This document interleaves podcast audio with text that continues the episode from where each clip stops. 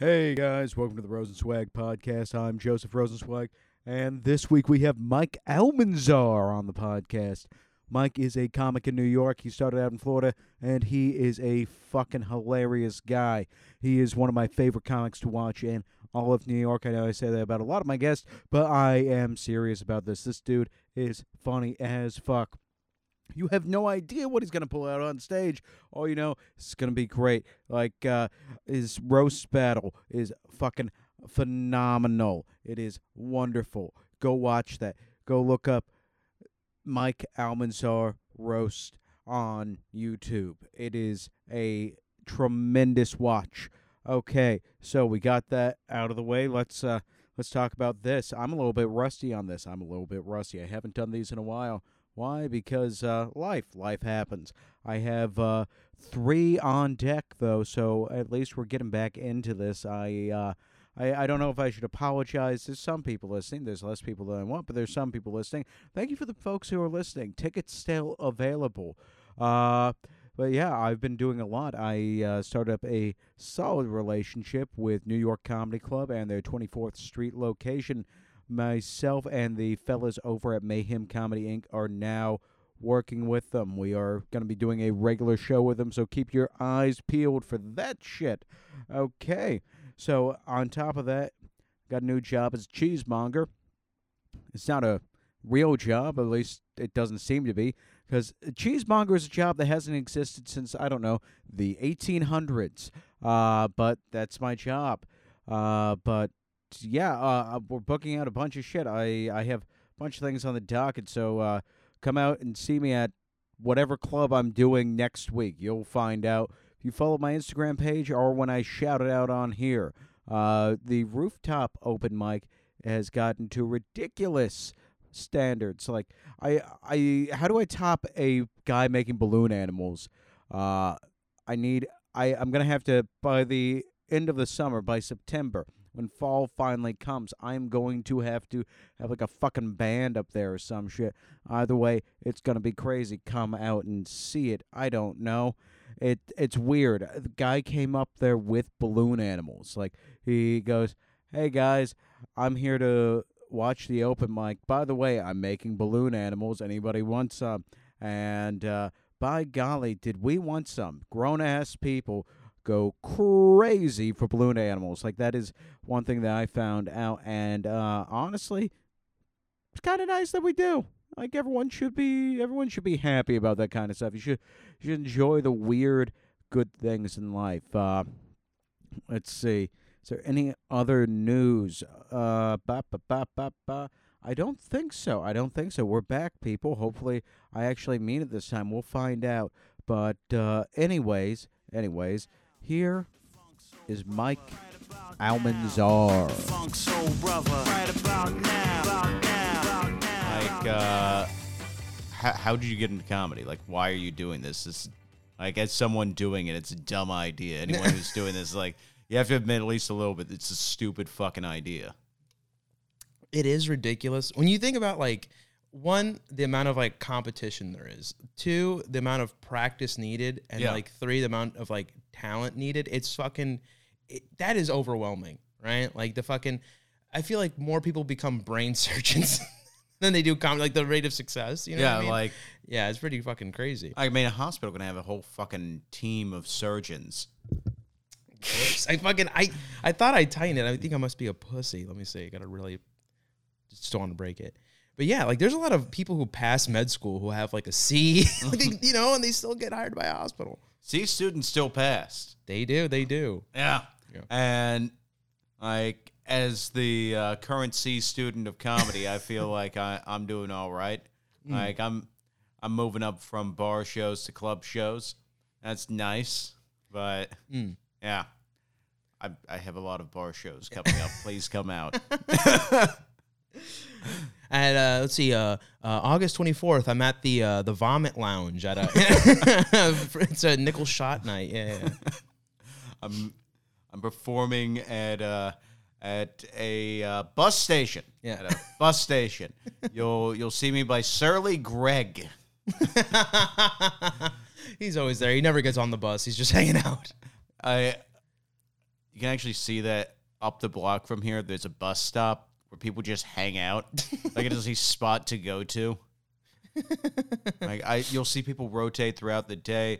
Like, they're not selling anything. They're not. They're just shooting the shit because there's a bench there and not even any coverage, just a bench. And it's like, yeah, this is a place to be. Yeah. It's the only place where they don't have anti-homeless architecture trying to kick me off. Yeah. I mean, I like some good anti-homeless architecture. Like, you ever seen anyone go, wow, that looks like a really nice bench. I can't sit on it. Yeah. I love the way I can't sit on it.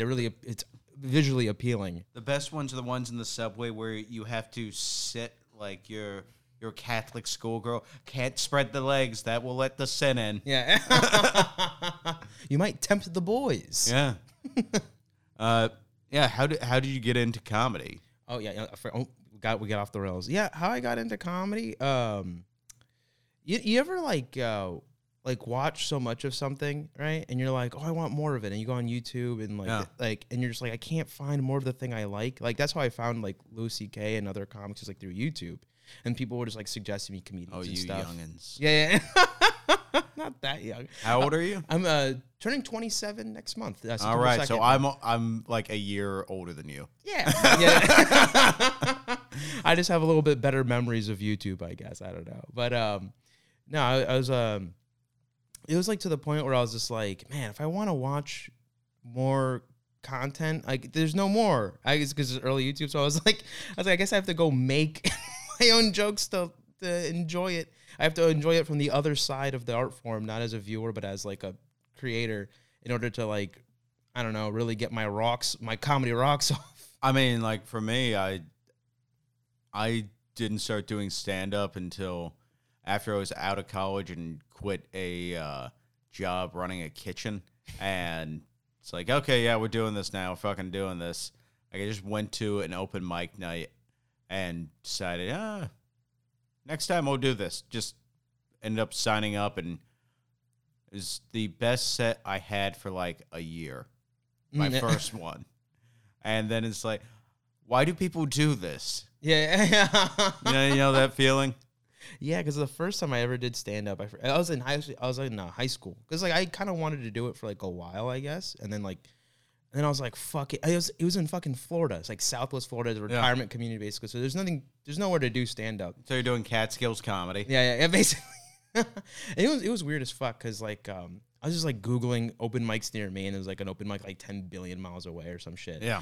But I found one that was coming to town, and oddly enough, it was. It was Preacher Lawson was there. It was a show and then an open mic afterwards. Huh. Yeah, because he was going with this guy named Ross Padgett, and he's from Naples. Yeah. Right. He's like an Orlando comic, right? He's pretty big in Orlando. And I guess Preacher had moved. He was from from Seattle, then he lived in Orlando for a little bit. And that's how he met Ross, and then Ross booked the show in Naples because he's from there. And then I go, and oddly, I'm watching the show, and I'm actually hating on Preacher the whole time. I'm like, fuck, this guy's a hack. He's never going to make it. And then years later, he's like, oh, he's actually not a hack, and he's fucking amazing. I feel like an idiot. And then Shane Torres for me. I saw him on like this is like 4 years ago. I saw him die on stage. Just, he was not doing well. He, like, his OCD was messing up, so he's like grabbing the curtain behind him. Oh. And then it's just like, yeah, I can fucking do this.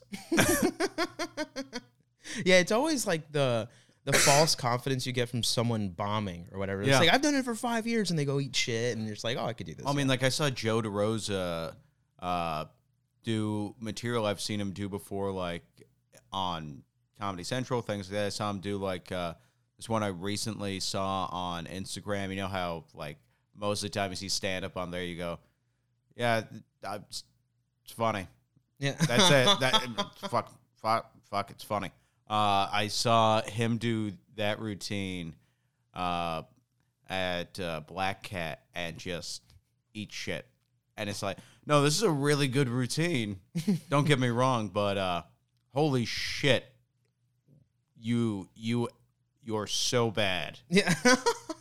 And it's like, no, he's objectively like one of the best comics around. Also, had a bad set. Yeah. You ever hear like the story of like was it Tiffany Haddish? Like she bombed and like the whole world just like shit on her. I guess the video went viral and everyone's like coming to her friends like, no, famous people can still bomb. It's like we're still human beings. Yeah, like it's fucking crazy. I've seen like since moving here, I've seen so many big name comics do middling. Like I saw what's his face was goddamn I'm going Colin Quinn. I saw him do like a routine. I saw, I've seen Sean Patton do I've seen like some of the biggest comics in the world just what's his name? He was in Shang-Chi and the Ten Rings or whatever it was. He was on the Daily Show. Ronnie Chang? Yeah, I saw him and. One of the worst sets of the night. He did 15 minutes, and it was like he did jokes about boomers and like how bad they are, and like, yeah, I met this one congressman. This is what he's really like, and it's like, okay, you're like, I've seen you murder, and now you're doing new material. Yeah, because everyone forgets that like.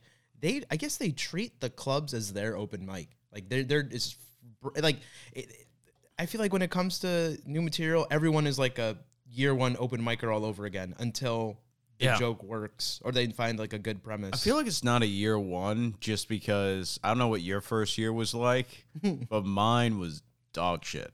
Yeah, I still remember my first show. I was supposed to do 15 minutes. I had maybe 7. And I ended up doing 47 minutes. The band I was opening for didn't show up. Holy shit. They got into a wreck on the highway. We were waiting for AAA to get them there. And it was just this whole clusterfuck of a show. And it's every joke I've ever heard. Oh, that's fucking... That is fucking a nightmare situation. Yeah. I was in the back of a taco shop in Denton, Texas.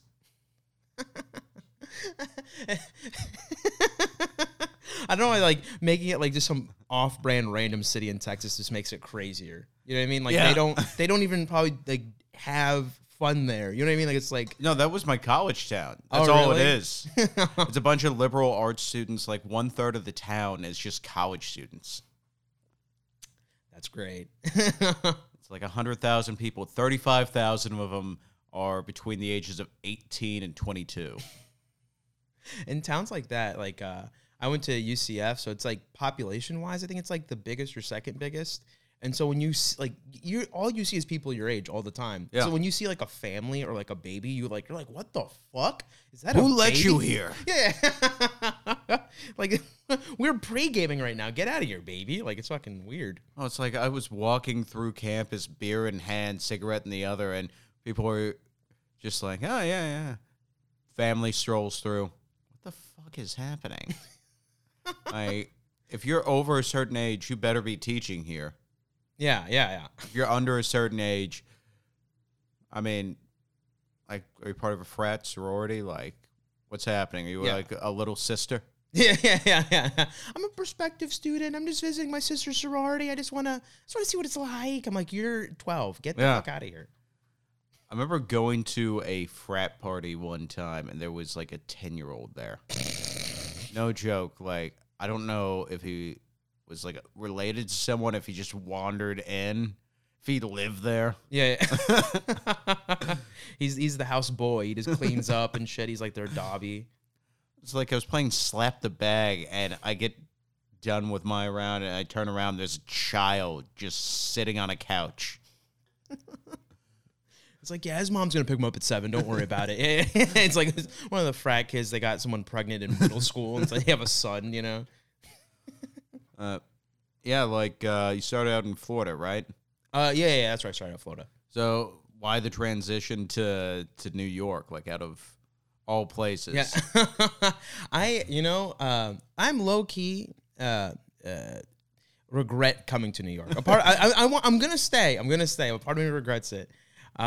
So, you know, I felt like a lot of people say like, you should come to New York when you've already have like a little bit of clout under your belt. Maybe you have like a good, I don't know, like 30 minutes of comedy on you, and you could fucking, you know, just come here and just like get past, you know what I mean? Yeah, 47 minutes. Yeah. Like you should come when you're ready. And like you know, because the open mic scene here is garbage, you know? Because it's all comics. There's no fucking audience members. So, but I still love it. But the reason I came, it wasn't technically Florida to like straight to New York. It was, I went to Florida, graduated college, got an internship in Atlanta, went there, pandemic hit. So then I had to go back home for a little bit, and I was looking for any excuse to leave. Yeah. You know? So, and then I just like, I got accepted into some like scammy little film school. And so just so I could go to New York, and now I'm here. Yeah. Why are there so many people in film in this? Like, I don't know, because I guess it kind of sort of makes sense. Like, if you're into stand-up, you're probably into comedy in general. You like sketch, you like comedy movies and stuff. Well, I mean, like, I had, Med Amu Ramen on here. I can never remember his full last name. I feel bad. But I had him on here, and it's like, yeah, he's in a master's film program. Masters, yeah. Which, as someone with a film degree, that seems like more of a scam than a film degree. Yeah. I feel like all film stuff is scammy, unless it's like a high-end film school. You could network with like a billionaire's kid. You know what I mean? Like it's, unless you go to NYU or UCLA or AFI or whatever the fuck, it's I still learned a lot, you know, but it's still kind of, you could learn it off the internet. That's where I learned all this stuff. Yeah. Like it turns out my program is just like film theory. Yeah. So I can tell you how bad that movie you're watching is. That is, I could write a 5 to 10 page essay on why this movie is dog shit. Yeah. Like, you know how many pages I wrote about The Simpsons, Bob's Burger, and Seinfeld? That's actually really cool. I had to fucking write essays on like fucking like Hitchcock or some 1920s movie that's in black and white and boring. You know what I mean? I had that, but like as I got farther into it, I was able to expand to things I actually wanted to write about. So that was nice. I have way too much written about like intertextual relationships and shit like that. Yeah. What's wrong with the New York scene? I want to get your perspective on this because I have my gripes too. Yeah, I mean, like just coming, like I heard now the Orlando comedy scene is dog shit. Just like I don't know, post pandemic, there's like a lot of businesses closed down, a lot of places where they had mics and shows and shit. I guess it's slowly building back up. Like places are starting to have audiences again. They have a couple of good like mini clubs, I guess. Like, not clubs, but it's like someone bought a venue. They were on Joe Rogan one time. Their book made a lot of money. I forget what this guy's name is. And then he made his own little club. It was fucking, it's just a weird thing. And and so like that, I guess that place gets a lot of audience members. But when I was in Orlando, there was like, you know, a lot of places had fucking audience. It was fucking cool. And so you actually got to work on your material. And even and they were even, some people were like repeat, like people would come to the, you know, the mic over and over again. Yeah. And they would be okay with you working on old jokes. I'd have people come up to me all the time and say, oh, Michael, that one joke, that's one of my favorites. You got to, every time I come, please do that joke. It's fucking weird. And then you come up here and it's all comics, you know, a joke could work in front of them once. And then like, you want to work on it, do a new tag, do something different. They're not going to pay attention. They're not going to give you any feedback or anything. I've heard really. It. Keep going. Yeah. That kind of thing. Yeah. And then, And then it's like also, you know, if I, like for me personally, I'm like more absurd, high energy, goofy. Yeah. And like, so sometimes like a bunch of comics are like, I don't want to hear this shit. I want to hear your best fucking Seinfeld jokey joke tight fucking whatever. I don't want to hear this. But then if I go in front of an audience, they're like, oh, I'm 2 drinks in. I love this. I want to hear you work out this joke. You know what I mean? So this is not, it's a tough environment for me to work on jokes, but at the same time, I feel like that makes me, it's going to make me better because it's going to force me to like, I don't know, have smarter writing on top of my high energy stuff. Yeah. So then like if someone who's like a big, you know, writery guy, he perks up and hears it and laughs, then I'm like, oh, so this must be good. Okay, good. Yeah. For me, it was like in Texas, all the mics had audience, all the shows had audience because there wasn't shit else to do.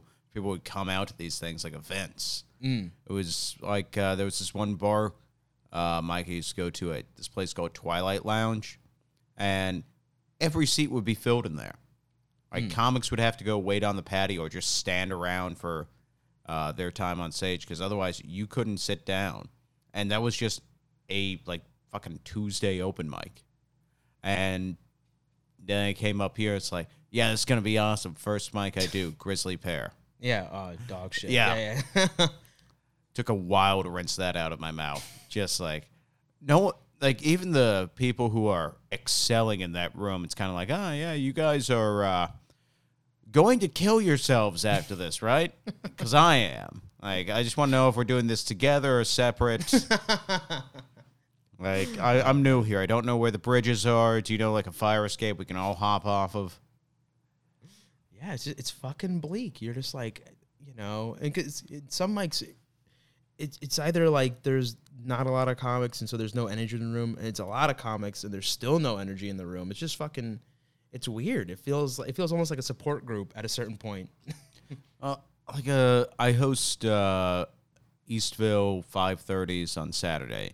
And it used to be like, holy fuck, there's a bunch of people here. Everyone's excited to go up, all that. And, like, the last couple of months just gone down, and it's just like, you can have 40 people in a room playing to dead silence. Oh, fuck. Like, the other day, this guy who's going up for, like, the third time ever brought, like, 10 of his friends. Room is packed with comics. There's, like, 20 on the mic. It's set up to be great. You could hear a pin drop. I don't understand it. It's like people don't want to be out there doing this. Yeah.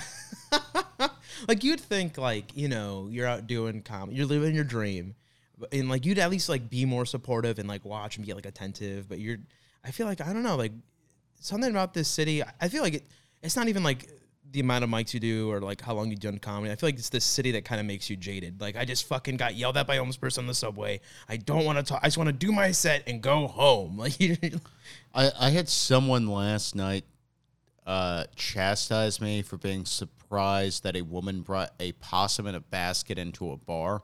What? And it's just like, no, you don't accept that as fucking normal. Like, I'm not a Bushwick native. I'm not. This is not normal. This was at fucking Joey Rose's. Lady just at Joey Rose's? Yeah. I'm just chatting, and then I see this lady walk by with a picnic basket, and a possum pokes its fucking head out, and it's just like, yep, that's a normal day. No, the fuck it's not. When the fuck do you see someone with a goddamn possum? This whole city is jaded on that kind of shit. Yeah. Like, well, no, it's just like, yeah, I saw a man mug himself on the subway one time. Man, that's not even crazy. So this one time when I was on the subway, and it's just like, yeah. No, we're going to take a step back here and talk about the man who attempted to mug his reflection. Like, it's like, he needs therapy, I need therapy. We have to heal after this, you guys. Me and an old Puerto Rican guy just nodded and walked into the next car while he was passed out on the floor. Yeah. It's just like all sorts of shit like that everyone's jaded with in this city. I think the abundance of shows is one of the biggest problems with comedy. The fact that, like, I produce shows, and I still see that as an issue here. I think right now, at least named shows and mics, like, there are more shows than mics. Which is, I mean, it's not necessarily a bad thing if you have audience members at your shows. Yeah, you know what I mean? Most of them end up being, like, open mics. Yeah. Because I've been to a lot of them where it's just, like, you know, you might have, like, two audience members maybe because there's a bar, you know? But then everybody else, it's, you know, comics coming to support, a.k.a. let me get a spot on the next one, or, oh, is there any time? Can I do, like, can I slide in and do five real quick? Is that cool? And it's kind of, it's fucking bullshit. You know? And it's like, when I went back down to Texas, I've talked about this a lot on here, just, like, I was able to get booked on, like, 3 shows I couldn't do because I was gone the next week. Oh. And it's just like, fuck, like, this is the difference. Like, I did one open mic, at Hyenas Comedy Club in Dallas, and it's like, there's 200 people here. Holy fuck. Oh, man. Yeah, like, I think my new goal really is to just fucking travel more. I mean, I don't have enough money to fucking go everywhere, but, like, you know, at least, you know, make a little trip to Philly, make a little trip to, I don't know, North Carolina or something, and just try to get on little shows in other cities, you know? I feel like that's the... I'd probably get way more out of it. If I could do I don't know, like 2-3 more fucking shows a month, I feel like I'd be making a little bit more progress, you know? It's like I've gotten into like a steady pace with shows, and now it's like, I feel like I'm reaching a peak here. You know what I mean? Like, it's like, okay, cool. I'm on this show. I'm on that show. It's like the next step now is like, okay, become a club comic here. Yeah. Yeah. And in that case, it's like, okay, I don't know how to do that. I have no idea. I got nothing. Like, the bar show is just like, yeah, it's my friend booking it. It's a friend of a friend. It's a guy who saw me at a mic. It's a guy who saw me at one of the bar shows. And, like, I don't know what to do after that. Yeah, I feel like you either got to talk to someone, like, who's, like, at that level and ask them. But, like, my guess is, like, I've slowly started seeing shows that, like, aren't really, like, run by, like, a club, but it's at a club. You ever see those? Yeah. Or, like, someone, they found out. I'm like, doing that in about a week. Yeah, where at? New York Comedy Club, August 15th at 7:30. You should come by. We'll have great comics, a couple from the Comedy Cellar, people who are past at Caroline's, a Grizzly Bear, and more. Yeah, so when you're on shows like that, you have to just, like, ask those people. You know what I mean? Like fucking Jason Choi. Wasn't he, like, recently passed or something? I don't know. Like, he did, like, an hour or something at New York Comedy Club or something. They let him headline. Damn. Yeah. Like, I know buddy of mine, Alan Fitzgerald, recently got passed at Grizzly Pear. You have Levi White and Talal Alyan, who got their stuff rolling at Comedy Shop. But that one is like an individual show. The only place where I know for sure you cannot get past is Broadway Comedy Club. You get an internship. Yeah, I think that one is Scamapalooza. I feel like they just want bringers and bringers and bringers and bringers and bringers. They don't. I mean, I feel like they're fucking with Alden a little bit. You know what I mean? Like, they're letting him do a bunch of shows without ever having to audition again. Yeah.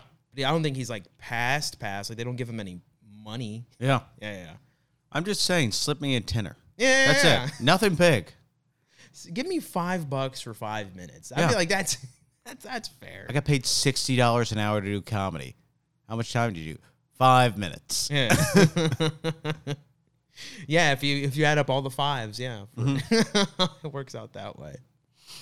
Nah, dude, it's fucking man. I really don't know. I feel like the only place here that kind of where there's a little bit of a ladder is like Comedy Mob, you know what I mean? Like, yeah, like, if they like you enough, they'll put you in front of the booker to be pass for checks. Yeah.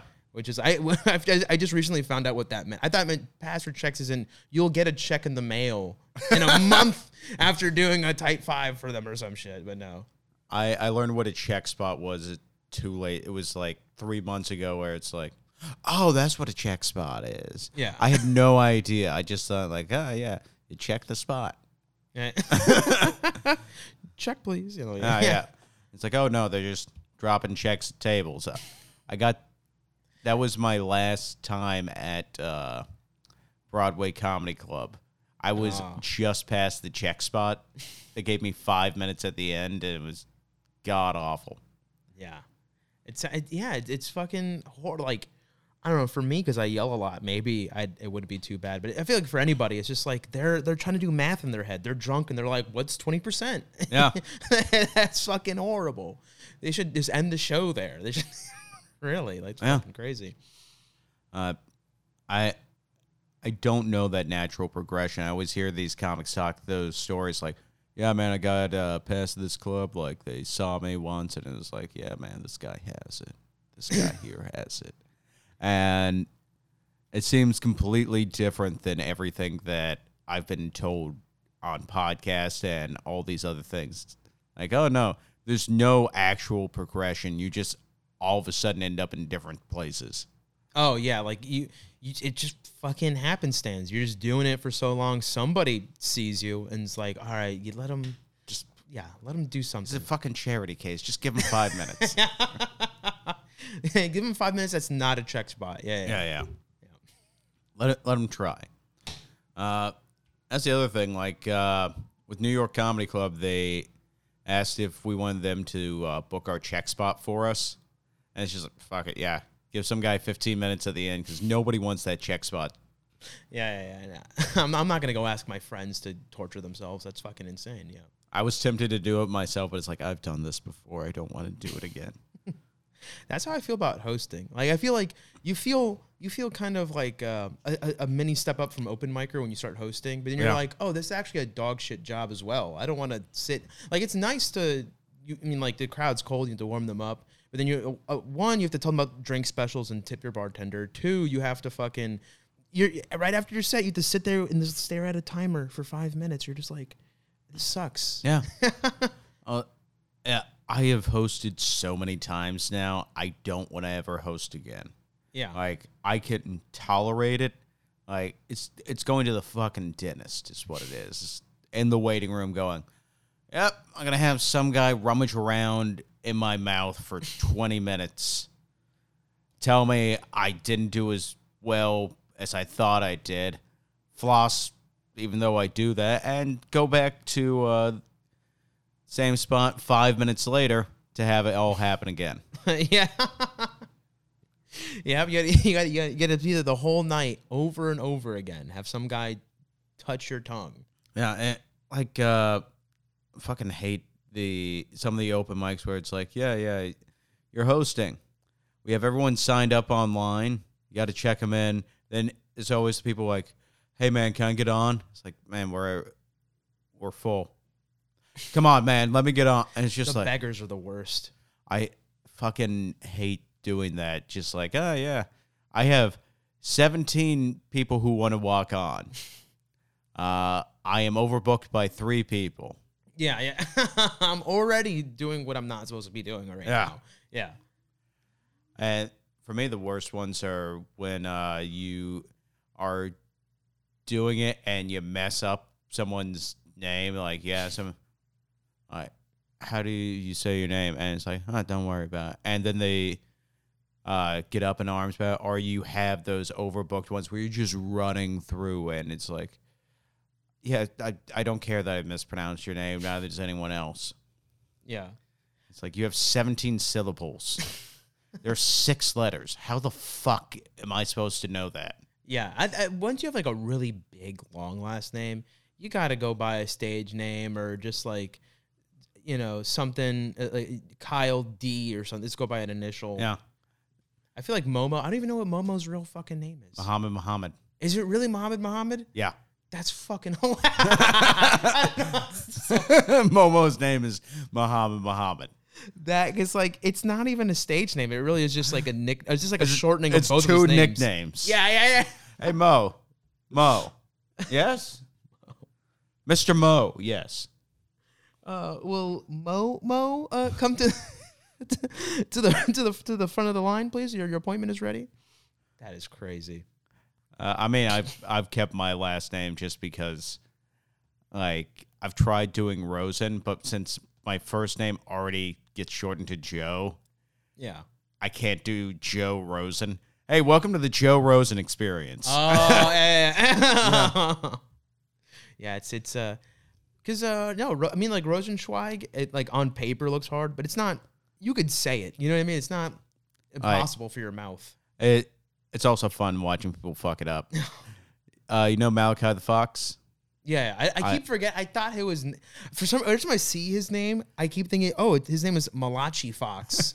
I didn't know it was Malachi the Fox. Yeah. He cannot pronounce my name. Like most of... It's my favorite thing, having a black host read my last name. Because I have gotten... every variation. It's like, Rosen shit. Rosen, Rosenberg, Rosenstein, Rogenstein. How did you get the G in there? Yeah. Rogenstein. And it's just so much fun. People will, like, see a hard last name and make up letters. It's the weirdest thing. Although, like, it's too hard to read, I'm going to say a last name that kind of looks like that. Yeah. That I know how to say. Like, it's like people will look at my last name and go, Alvarez. I'm like, there's an M. There's an N. Where did you get V? You took out letters and put new ones. You ever look at the middle of an M and you go, damn, that looks like a V. It's fucking. Unless they will only pronounce your name right if you're famous. Like Tchaikovsky. That is a dog shit name. That is a crazy ass name. Yeah. Yeah. It's insane. Like, the fact people know who that is should not be the case. Yeah. Even if you want, like, people should look at a famous person's name and still be like, no, fuck you. Kumail Nanjiani. Yeah. You know what always gets me? Worcestershire sauce. It's the most famous sauce. Yeah. Worcestershire. Yeah, but that one, because it's not a person. That's why. They don't see us as people. They see us as just as bad as a sauce. Yeah. God, I really wish I'd ended up with, like, my mom's side of the family last name, Shupak. There you go. Easy peasy. Shupak or Humphrey. Yeah, Shupak, Rosenschweig decor. It's just fun watching people attempt. Mm. I mean, the funniest part for me was coming up here with a Jewish last name like that and no one being able to pronounce it, but in Texas it was fine. Really? Yeah. That's fucking weird. Right? Like, they probably, like, I think because they're from the South, they want to put a stank on everything. Hey, that's that boy Joe Rosenschweig. I like that man. Yeah. Rosenschweig, you're good with me, brother. You're one of the good ones. Yeah. Oh, man. I do miss having people tell me that. Like, I haven't had that happen once up here. Down in the South, being told you're one of the good ones. First of all, weird that you're telling me that. Second of all, cool, man. Yeah. I'm glad you like me. That's at least you like me. Yeah. Like, at least the supremacists like me. Oh, man. Yeah, dude. It's so strange that, like I'm from Florida. It's technically the South, but not really. Like, you'll see a lot of, like, white collar workers and. I mean, if you go up north, it's the South. Oh yeah. When you that's the weirdest thing to think about. Like, the further up I go, the more South I am. Yeah. It's like state of mind almost. But the banjo gets louder. Yeah, it's almost like the Panhandle is it's Georgia but with more alligators. That's it. Yeah. But it's weird. Like, you'll be in, like, parts of the South, and it's like, these people are racist for sure, but they have a lot of black friends, and it makes me think. It's like, is it because I'm like a whitish brown guy? Is that it? Is it because, like, no, but you're on the inside, you're a white dude. It's fine. I'm like, oh, don't say that. I feel like that's how they feel about me. You know? It's like, yeah, it's just the coding, you know, from the outside, I wouldn't let you fuck my daughter, but, you know, you can hang out with her. You know? You give her a hug. That's about as much, okay? Yeah. But don't rub her back. You have to tap it. Let her know you're just friends. Yeah. That was the craziest thing I discovered in high school. Someone was telling me, is like, Michael, you know how if a girl likes you or not? And I'm like, how? I was like, if you give her a hug and if she taps your back, if she doesn't just leave it there. I feel like the tap is letting you know, like, I want this to be over already. Yeah. It's like when you're wrestling, just tapping out. Yeah. I give up on this friendship. Yeah. Oh, boy.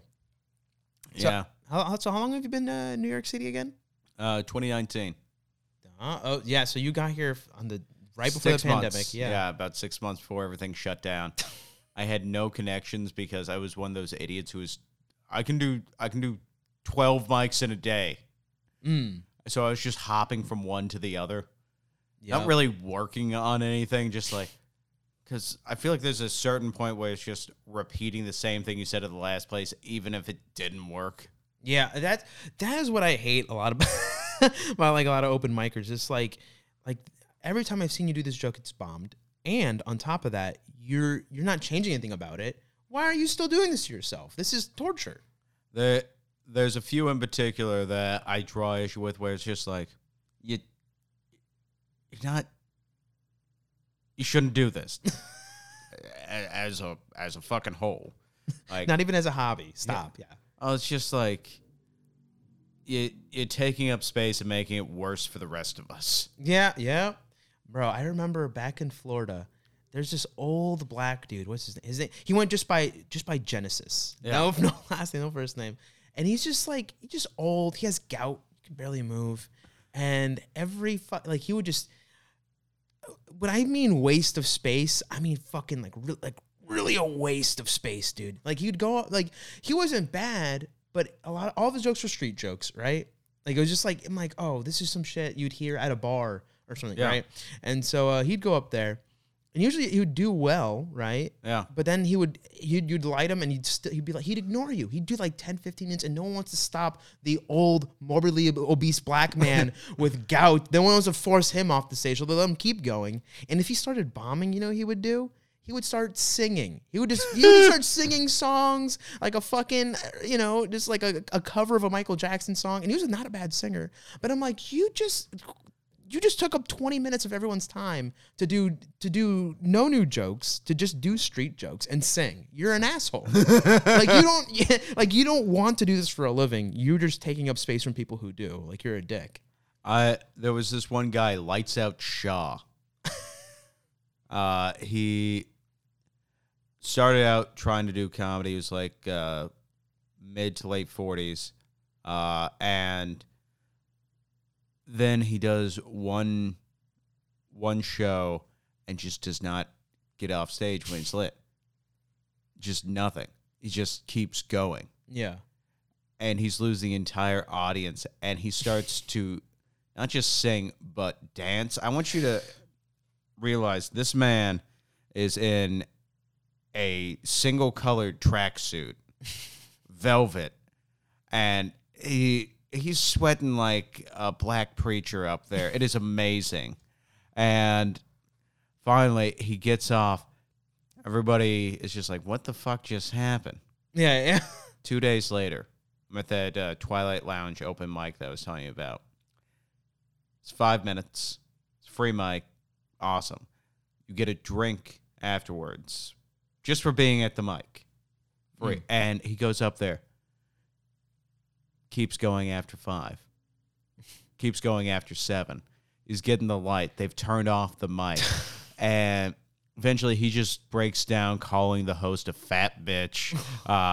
Then he goes on this whole tirade about how comedy, all the comedians in DFW area are racist. All this shit like that. And it's just like, I'm blind in one eye. You're making fun of my disability. And he's not blind. I want you to know that he's not blind at all.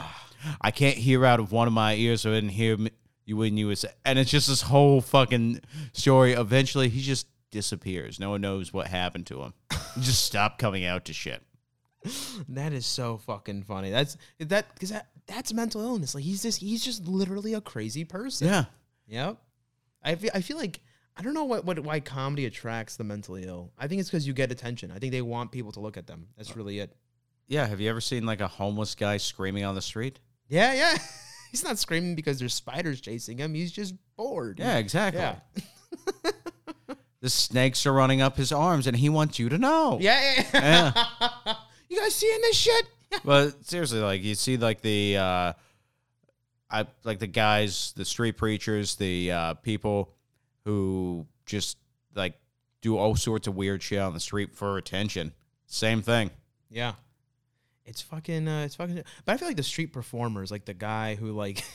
You ever see the dude? He's just, like, he's all, like, silver. Yeah. And he's on a bike, and he's, like, on, like, somehow the first wheel, and he's just, like, bouncing there. And I don't even think he even has a tip bucket. I think he's just showing off at this point. You're like, cool, dude. Good shit. I mean... comedy in general. Think about how many probably mentally ill people you like hanging out with. oh yeah. There's so many comics like that's the fun spot, right? The sweet spot, I say, is like, oh, this person's actually like talented and you know and stuff like that, and like can hold a conversation, but at the same time, they're fucking crazy. Like, yeah, they've probably like stabbed the guy like at least once, but they're like, I was in a downward spiral, right? My wife cheated on me. It was a whole thing, and you know, like, I gotta quit it on it. Okay, self defense. He went into his home. Yeah. Sorry, guys. I just wanted to talk to him. He started beating me up, you know. Like, yeah. But yeah, I feel like I don't know. Those are usually I feel like the funniest people. It's like they're a little batshit crazy, but they're sane enough to write a joke. Yeah, that's the nice middle point. I mean, Ben Galertner is one of my favorites. You know him? No. He's this crazy Jew who would just read off like his day, how he's feeling right now. I've seen him have other people go on stage and read out of his joke book.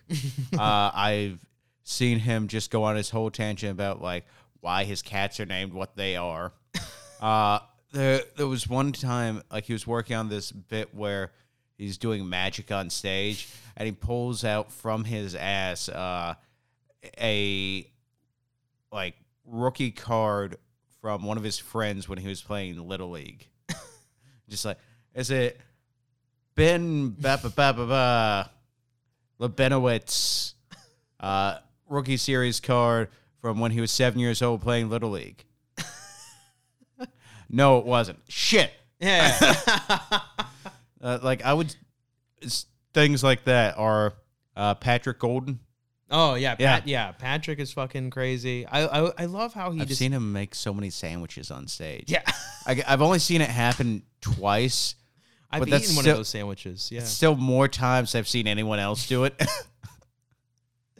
I love him because he's like crazy, and he has this whole multimedia thing going with it. Like, there's Naruto playing in the background. He's playing MF Doom. He's talking about cheese. You're like, these are three things that don't go together. What the fuck? Yeah.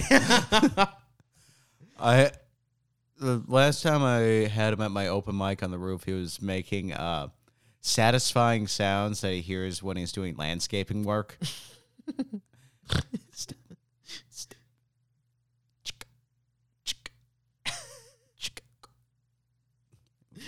And that was his 5 minutes. I remember there was this guy. The people who I feel like the best crazy people are the ones. Yeah, every open mic they do something different. In Orlando, we had this guy. He literally would just go on stage and just list things. He would just go on stage like, I like sandwiches.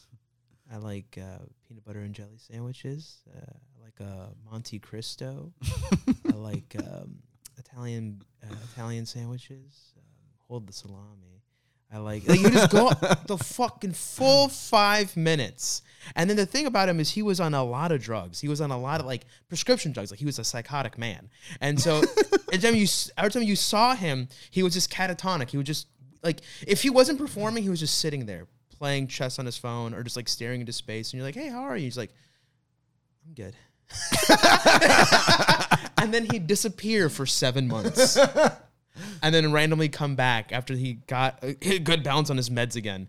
And he was a really like an audience divider. Half the crowd thought he was a crazy person, and the other half of us was like, this man is a genius. Yeah. And he'll say like, I like Hispanic women. I like black women. Especially with the large asses, I like Asian women. And he would just talk about like, I like women with big foreheads. It was just like, this guy's fucking crazy. This guy's insane. Just the list, just a 5 minute list every single time. I would pay to see that. Yeah. If you're in Orlando long enough, he'll pop up eventually. Yeah, it just goes on for like half an hour. He doesn't end. It just slow. He's still on stage. Just slowly gets quieter and quieter as the lights dim. I like that. All right, bye. He just disappears. Yeah, fucking crazy. Dude. I mean, craziest person I've met doing all of this. I've talked about him. a lot on here. Rob the Hob. Ooh, that sounds crazy. That was his stage name and what he preferred to be called. He was about, I don't know, 3.5 feet tall. Was he a dwarf? Or he's just he was. Okay, nice. Yeah. He had a large beard.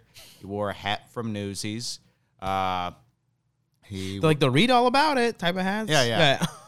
He had, I still don't know what race he was. He kept on saying he was white. One time he said he was Hispanic. I have no idea. He said he was black a couple of times. I don't know.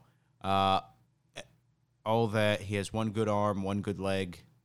And he went up on stage one time and just started saying, like, yeah, at work I sang that new Lil Dicky song where he says all the N words. And then he proceeds to just do what he did at work and runs the audience out, right?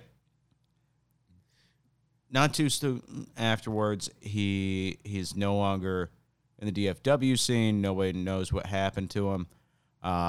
Turns out he's on the FBI's most wanted list. What? Child porn. What? Copious amounts. Terabytes.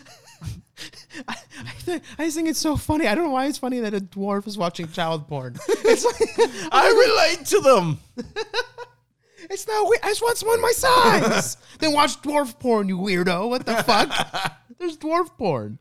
But there's not a lot of... I've Googled dwarf porn. It's not a lot of dwarf-on-dwarf action. It's always a normal, an average height person with a dwarf. And it's just like the geometry is off. What's going on? Yeah.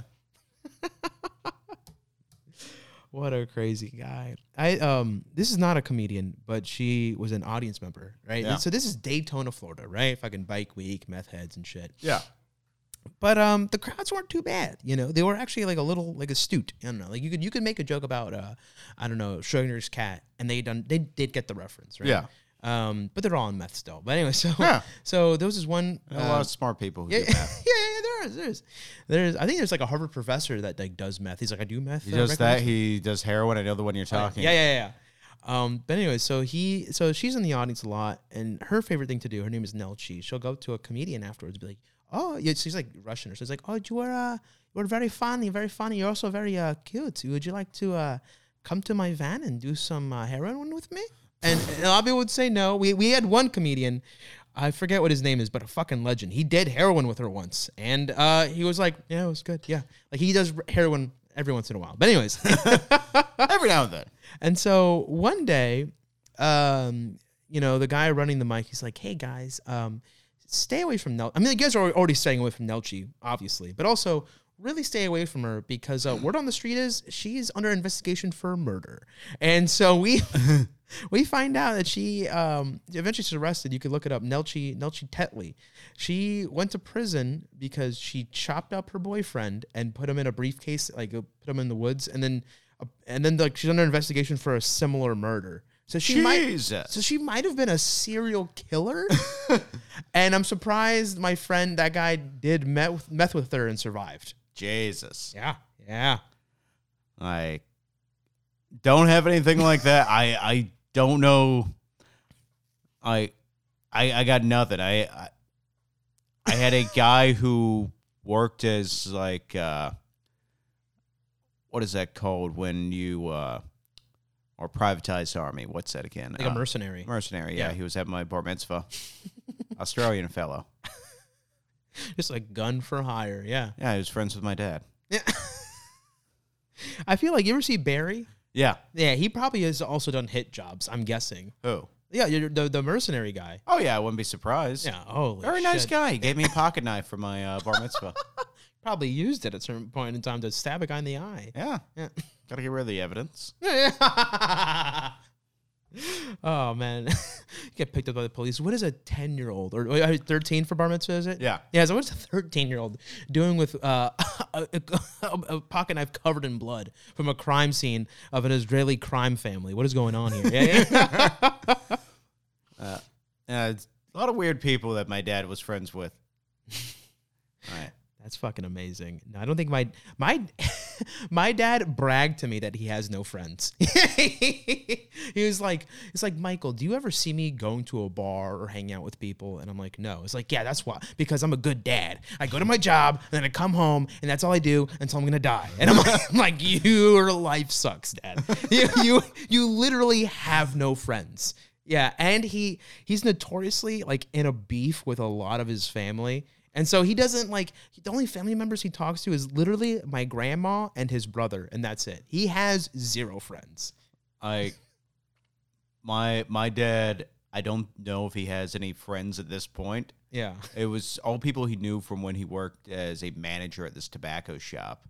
And like the family stuff is weird because like I have family up in New York.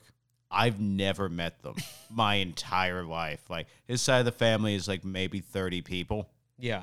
I don't know really any of them. Like the last time I saw my uncle, his brother was, I think it was the last time a family member died. Damn. Yeah. My brother has a similar situation, right? So like, same thing. Like a lot of family in New York. I've not met, like, I've probably met, like, two of them, right? Yeah. And so when my brother was living here, someone on my dad's side of the family died, and my brother went to the funeral. And so... Who the fuck are all these people? Yeah. So he's looking around, and he goes, so my brother goes to, like, one of my aunts or something, and he's like, hey, I know we don't talk at all, but you're, like, my aunt, so I'd like to, you know, get to know you more, get to know, you know, this side of my family more and hang out.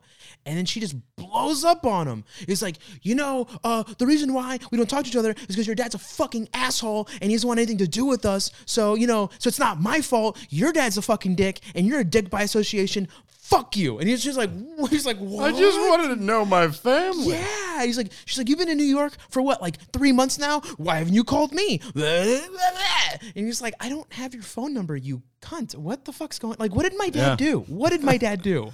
And it's like, why do you think they were at the funeral? Yeah, exactly. Like, I think the last thing, like, my dad, I had a cousin, an uncle who lived in Miami. So we were kind of close to them for a little bit. And then we stopped talking to him, but I don't think it was, so this was the beef. Now I know, so the beefs, now I know my dad's beefs are so petty. Yeah. So here's the thing. So, you know the app WhatsApp? Yeah. This is such a weird thing. The app WhatsApp bankrupted my uncle, right? Because he was making a lot of money in the calling card business. You know what a calling card is? So if you want to call someone, let's say in the Dominican Republic or another country, before WhatsApp, you had to go to a gas station and buy a card, right? And then you call the number on the card, and the operator would say, who do you want to talk to? And he's like, I want to talk to this phone number. And he's like, oh, I'll connect you. And that's the only way you could talk to someone in another country. And you had like an hour, or how much money it's depending on the card. Yeah. And he was like basically a fucking millionaire. My cousins had like PlayStation, Xbox, all the shoes and all the games, anything you could ever fucking want. They were rich. And these people didn't even speak English. Yeah. There are millionaires in this country, no English, right? And so WhatsApp comes. No, and the calling card company becomes obsolete. The concept of it, no one uses it anymore. So he's like bankrupt, and they're in so much debt or whatever. They have to. My uncle just decides, you know what? I'm gonna leave my family. He's not even get a divorce because a divorce would be expensive. He just like packs his bags and fucking leaves to a plot of land my grandpa left him. Right? Yeah. And so, and then my aunt is also like, fuck, I'm also in a lot of debt. I'm just going to leave this country so these bill collectors don't come after me. So she leaves, right? Yeah. And then at a certain point, my aunt, she's not related to me. She's like my uncle's wife, right? Yeah. She calls my dad and is like, can you send me some money? And he was like, sure, like, I feel bad for you. And then my uncle calls my dad, and he's like, why did you send my wife money? Why aren't you sending me money? He's like, you didn't ask. What the fuck is going on here?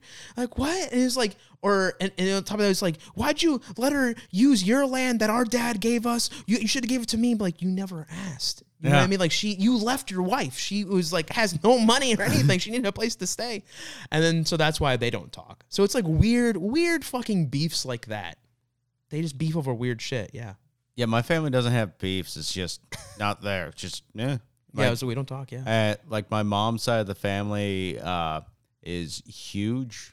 Like, I mean, I can probably, if I went to a family reunion, I could probably get, like, contacts to 1,000+ people. Yeah. Like, 300 show up for the reunion. That's crazy. Yeah. Like, we rent out a mega church gymnasium. That's a lot of, I mean, like, did your grandparents just have a lot of kids or something? Or good. That's the Irish and Czech Catholic side of the family. They bred like rabbits. And I'm guessing, like, they stayed in touch with all of their, like, great uncles and great aunts and then all their kids. Yeah, and like, then my mom did not keep in touch with anyone. Yeah. That's crazy. But you have to think, like, you should definitely, because, like, at least one of those people are kind of rich and you should network with. Sissy Spacek. Spacek, because, yeah. Yeah. No, I have one rich cousin that we're not allowed to ask for money from because my dad owes her money. Yeah. Yeah, I got that, like, there are VPs at NASA. There are people who have owned tracts of land since, like, before the Civil War, things like that. And it's like, yeah, I got family all the way up in, like, Indianapolis area, Texas, Florida, Arkansas, pretty much any place that, like, poor people went to when they had nothing. Yeah, yeah. And it's just like, yeah, that's where they ended up. And don't know a single one of them. Yeah. But I feel like that also makes it dangerous because, like, if you ever wanted to just, like, date another Jewish person, you don't know if they're, like, an offshoot of a Rosenzweig. You have no idea. Oh, yeah, I do. Yeah. That, like, if they don't have that last name, I'm not related to them. Oh, so, like, that's how deep the last name is? The last name, like, there's so few of them. Really? Yeah. That's fucking crazy. Like, I'm a fucking shiny Pokemon, man. Because, like, when it comes to me, like, my last name, it's not super duper common in Dominican Republic, but it kind of is. Like, Cardi B, she's in Almanza. Yeah. But she doesn't, if I look on the family tree, she's not there. So I could fuck her and not have a weird baby. Yeah. You know, but, like, here in New York, now there's a chance that if I fuck a Dominican person, even if they're not even the same last name, they could be a cousin and I could have a weird kid. From a family tree to a family shrub. Yeah. Very wide, but not very. Because, like, the whole cheating Dominican thing makes it even scarier. Because, like, your uncle could have a kid out there that you just don't even know about, right? And he probably doesn't even know about, right? And so, like, if me and this cousin are the same age, we don't know that we're related. We don't know that we're, like, basically first cousins. I could fuck them and have a weird kid. You know what I mean? So, like, I can't date within my nationality. Like, my grandfather, my mom's side, has second family. Yeah. Yeah. There's my mom's half brother is wandering around somewhere in Texas.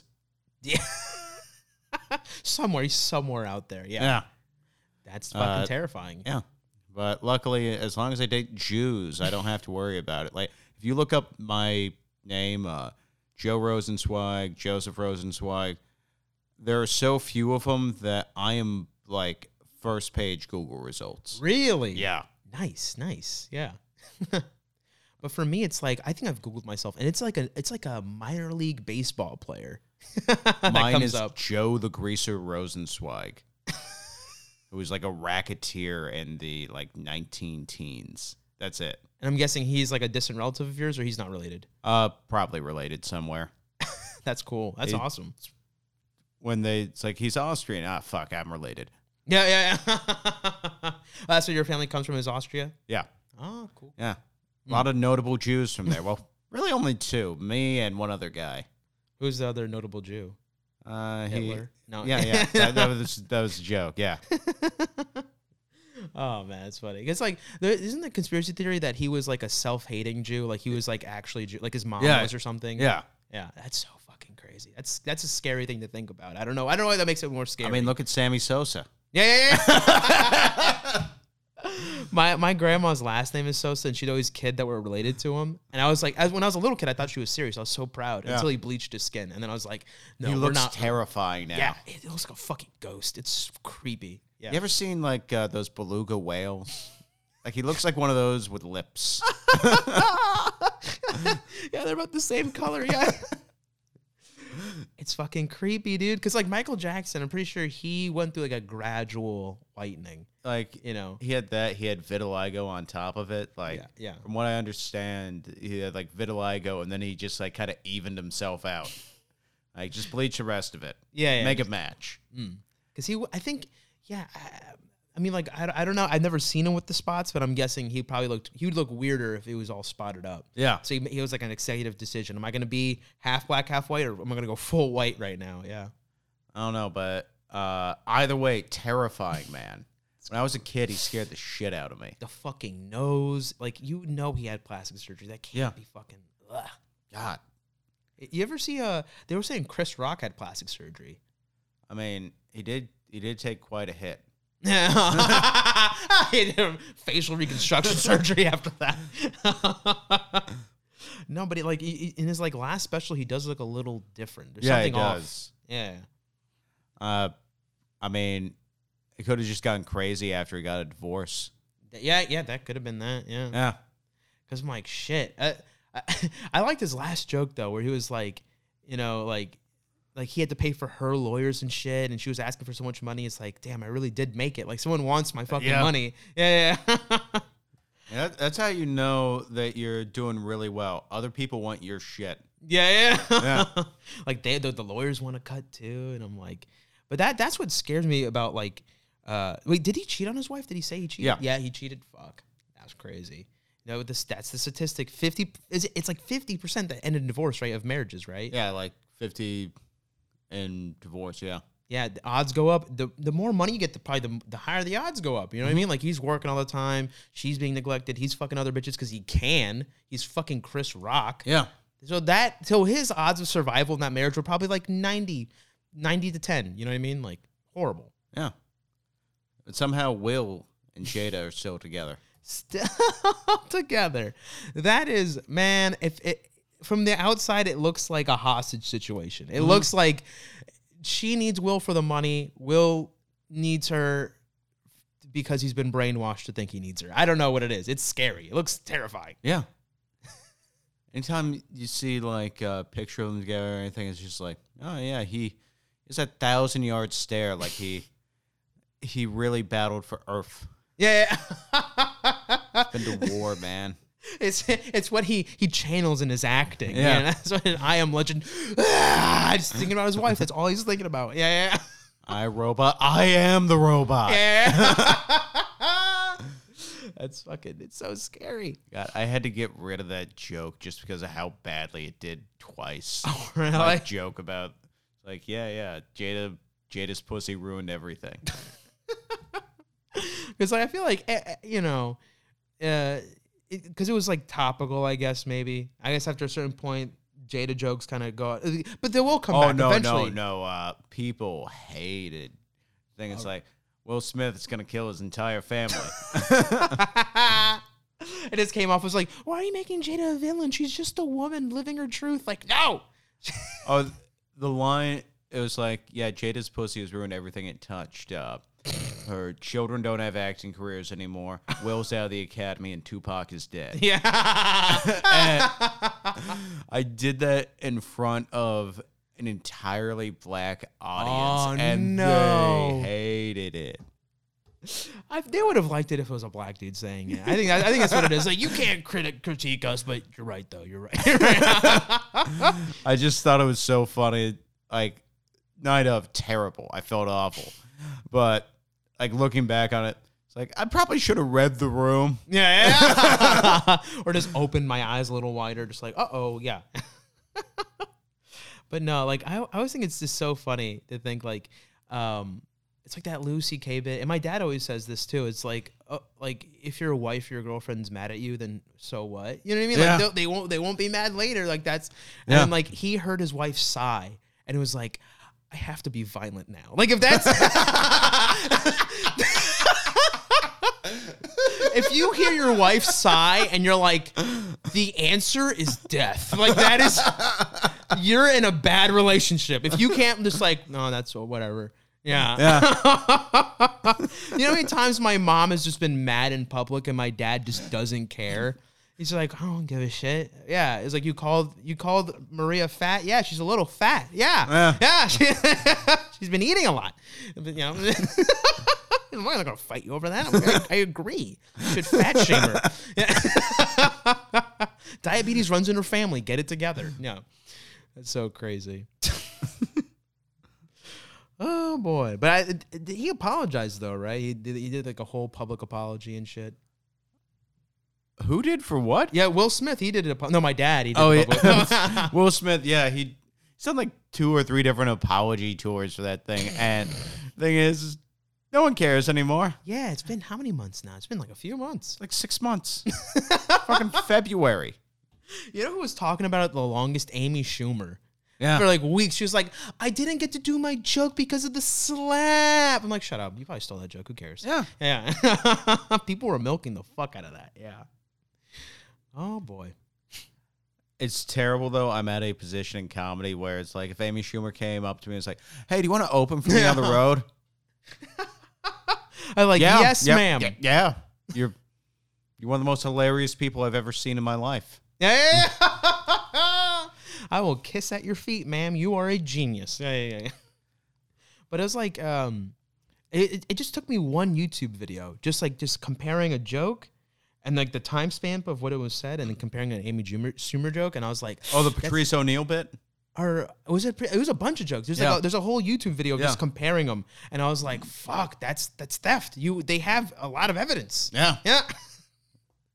I mean, on her show, there was an entire sketch from Mad TV. Holy shit. Yeah. That's too much. Like, it's weird that, like, they really grilled. Like, I feel like that destroyed Carlos Mencia's career was the joke theft allegations, right? Yeah. And then, like, her shirt, she's fine. It's okay. I don't know. I don't get it. It's weird. Don't know. Don't know. Women in comedy. No. Yeah. They've had it good for too long. No. It's one thing that I've looked at. I feel like at this stage, like, where we're at in comedy, fantastic to be a woman. It's a great thing. Like, no, you can move ahead a lot faster at this stage. At this part. Yeah. After this, you're fucked. Yeah. You have to compete with all the other hot girls that got nepotism. That's where it's a real showdown. Yeah. But there's a lot of people out there who I feel like, you know, who are pervs, and they're like, I'm going to give her a spot on my show, just like a talk to her. Yeah. You know, like, it's fucking, there is a creepy aspect to that, you know what I mean? When you see a hot girl like really moving up fast, I'm like, are they just doing this because they want to suck her tits? Like, she should watch out. I mean, there's what's her face who Louis J. Gomez fucked comedy into. Natalie Cuomo. Yeah, that's the quote that I heard. Like, I think it was on the Legion of Skanks or something. It's like, yeah, Louis J. Gomez fucked a comedy career into another woman. Has he done this before? I didn't know that. Apparently, yes, but I just think it's I just think it's funny. That's like, fucking, because when you watch her clips, they're all dog shit. It's just fucking. I'm like, I kind of almost want to go. I've seen her live. Is it dog shit live? It is. Damn it, dude! I wish I was a hot woman. That was so easy. Fuck. There's this girl, Sarah Geimer from Florida. It was the funniest shit to see because she would like. It was back to back. Because like when you look at all of her boyfriends, right? Yeah. It was like, what? There's no common thread. It was like a in-shape black guy, fat Italian dude, and then like a skinny manic guy, right? It's like, what was all? Oh, they were all very successful comics. That's what it was. Yeah. And you're like, holy shit. And then like the last dude, rest in peace, he died. I forget what his name is. Yeah, but he got hit in the. He got hit by a. He was early morning jogging, hit by a car. I think in Texas. Fucking crazy. I don't know if that rings any bells. No. But yeah, it's like, and now I don't know who she's dating now, but I think she's doing decent in comedy. Yeah. She's up there. I feel hopefully this doesn't get back to me because this is the Shit on Women podcast.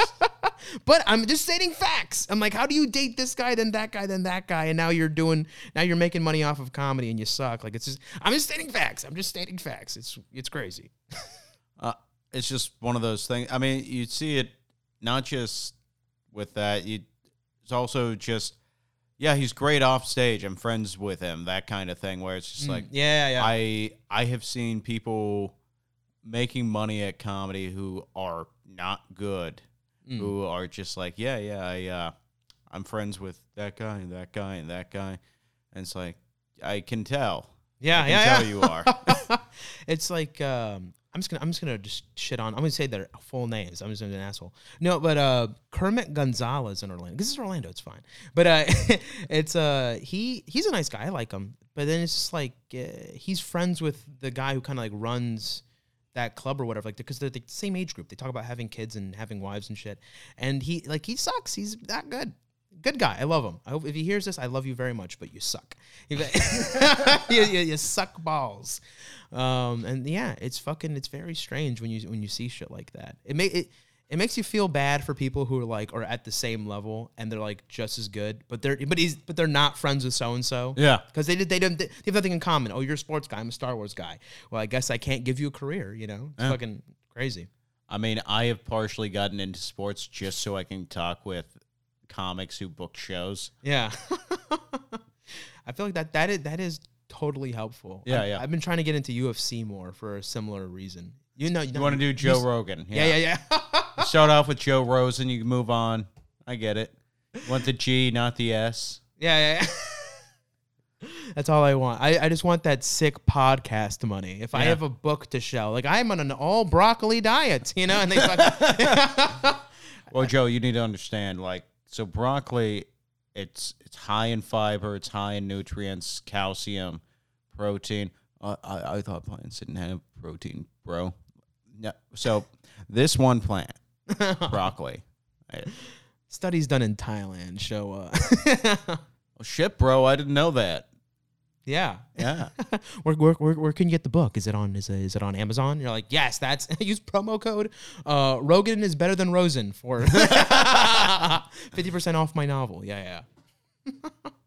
Did you hear that? Like people pay like $50,000 to be on some podcasts. Like they pay. It's like it's literally like a new type of commercial. Yeah.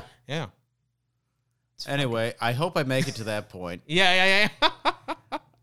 Like I have one advertisement for the platform that I have this on.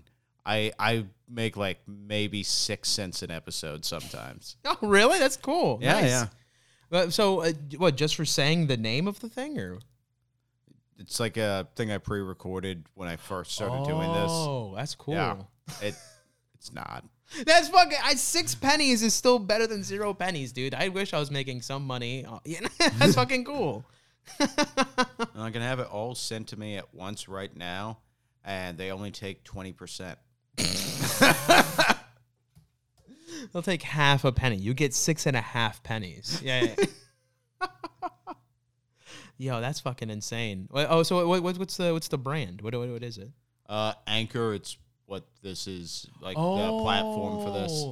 And so do they? What, do you have to like apply, or once you get a certain amount, they'll offer it to you? That's fucking cool. That's fucking wild. Yeah. But I haven't been doing this for like a month now, so I booked like 5 people back to back to back. Like you're the beginning of it. Oh, nice. I got you, and then I have Kyle Vaders. After that, I have Greg and Rob, and then Nick Viagas. Oh, cool. Yeah. I love Greg and Rob. I love me a comedy duo. That's always fun to watch. Yeah. I don't know how they do it. Like I can't work that fast on stage. I've seen them just riff for 20 minutes. It's crazy to see. Like they have to really, because they're twins. They're not just two dudes who look alike, right? They are just two dudes who look alike. No, yeah, don't tell me that.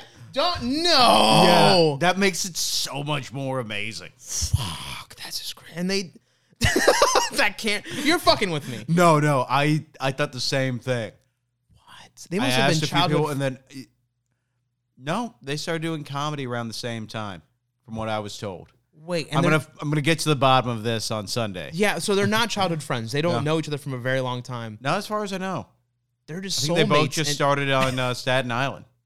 They're soulmates and doppelgangers. That's why they have such good connection. That's fucking insane. What? Oh, it's like you have Mr. Deeds and fucking Uncut Gems together right there if you look at them. Wow, that's fucking that's beautiful. I don't know how they do it. Yeah, they baffle me. I think they just have that chemistry. Like I guess it's just like improv listening. And like, I don't know, like they just know when to interject. Like when someone interjects, they know when to just stop talking. It's just, it's perfect. It's a perfect combination. I don't know. Yeah. I was on the Comedy Mob yesterday and holy fuck. Like they just blew the roof off the joint. Fucking shit. Fuck. I have to find a brown guy looks just like me, which is not hard to find. Apparently there's a lot. I already had Ahmed on here. Oh, really? Is he also bald with a beard? Yeah. Perfect. That's all I fucking need. Yeah. We'll get the chemistry right later. I just need to look alike. I love, what would be great is you actually have like this high energy, like very goofy, like he's goofy, don't get me wrong, but he's much lower energy, so I think that would be a great dynamic.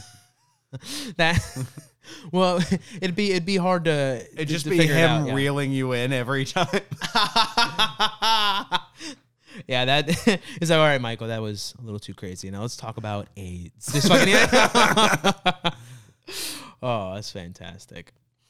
Oh boy. Yeah. Like, what are you trying to do with comedy? What am I trying to do? Yeah. Man, whatever. Yeah,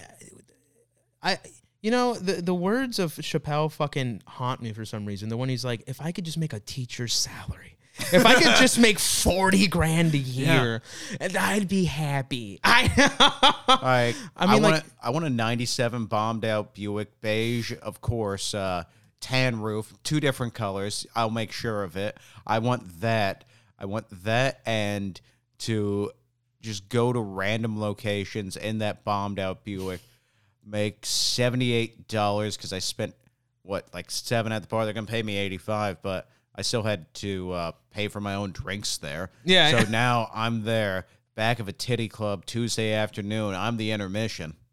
I get paid in titties, you know. Yeah.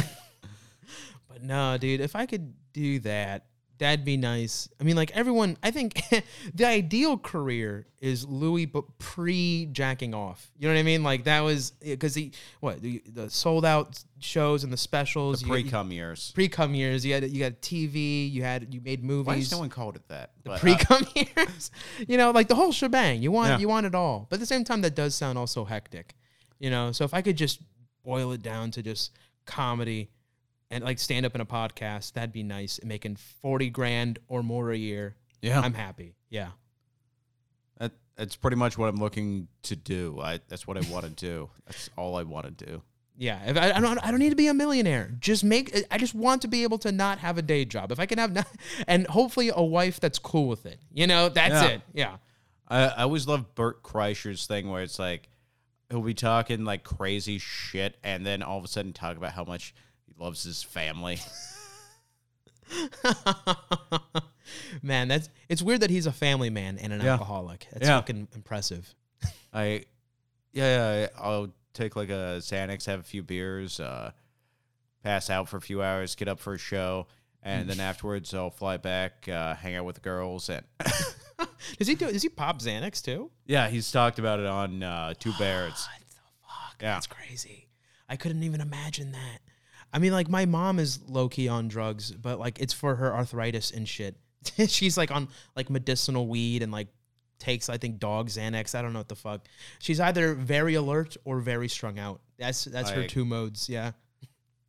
My mom is always very alert. My dad takes Advil. That's it. That's rough. Advil and vitamin D. Nice. That's where I'm hoping to be. Like 70 years old, what do you do? Take an Advil. My goal, drug and alcohol wise, I don't really like drugs anymore. I'm not not anymore.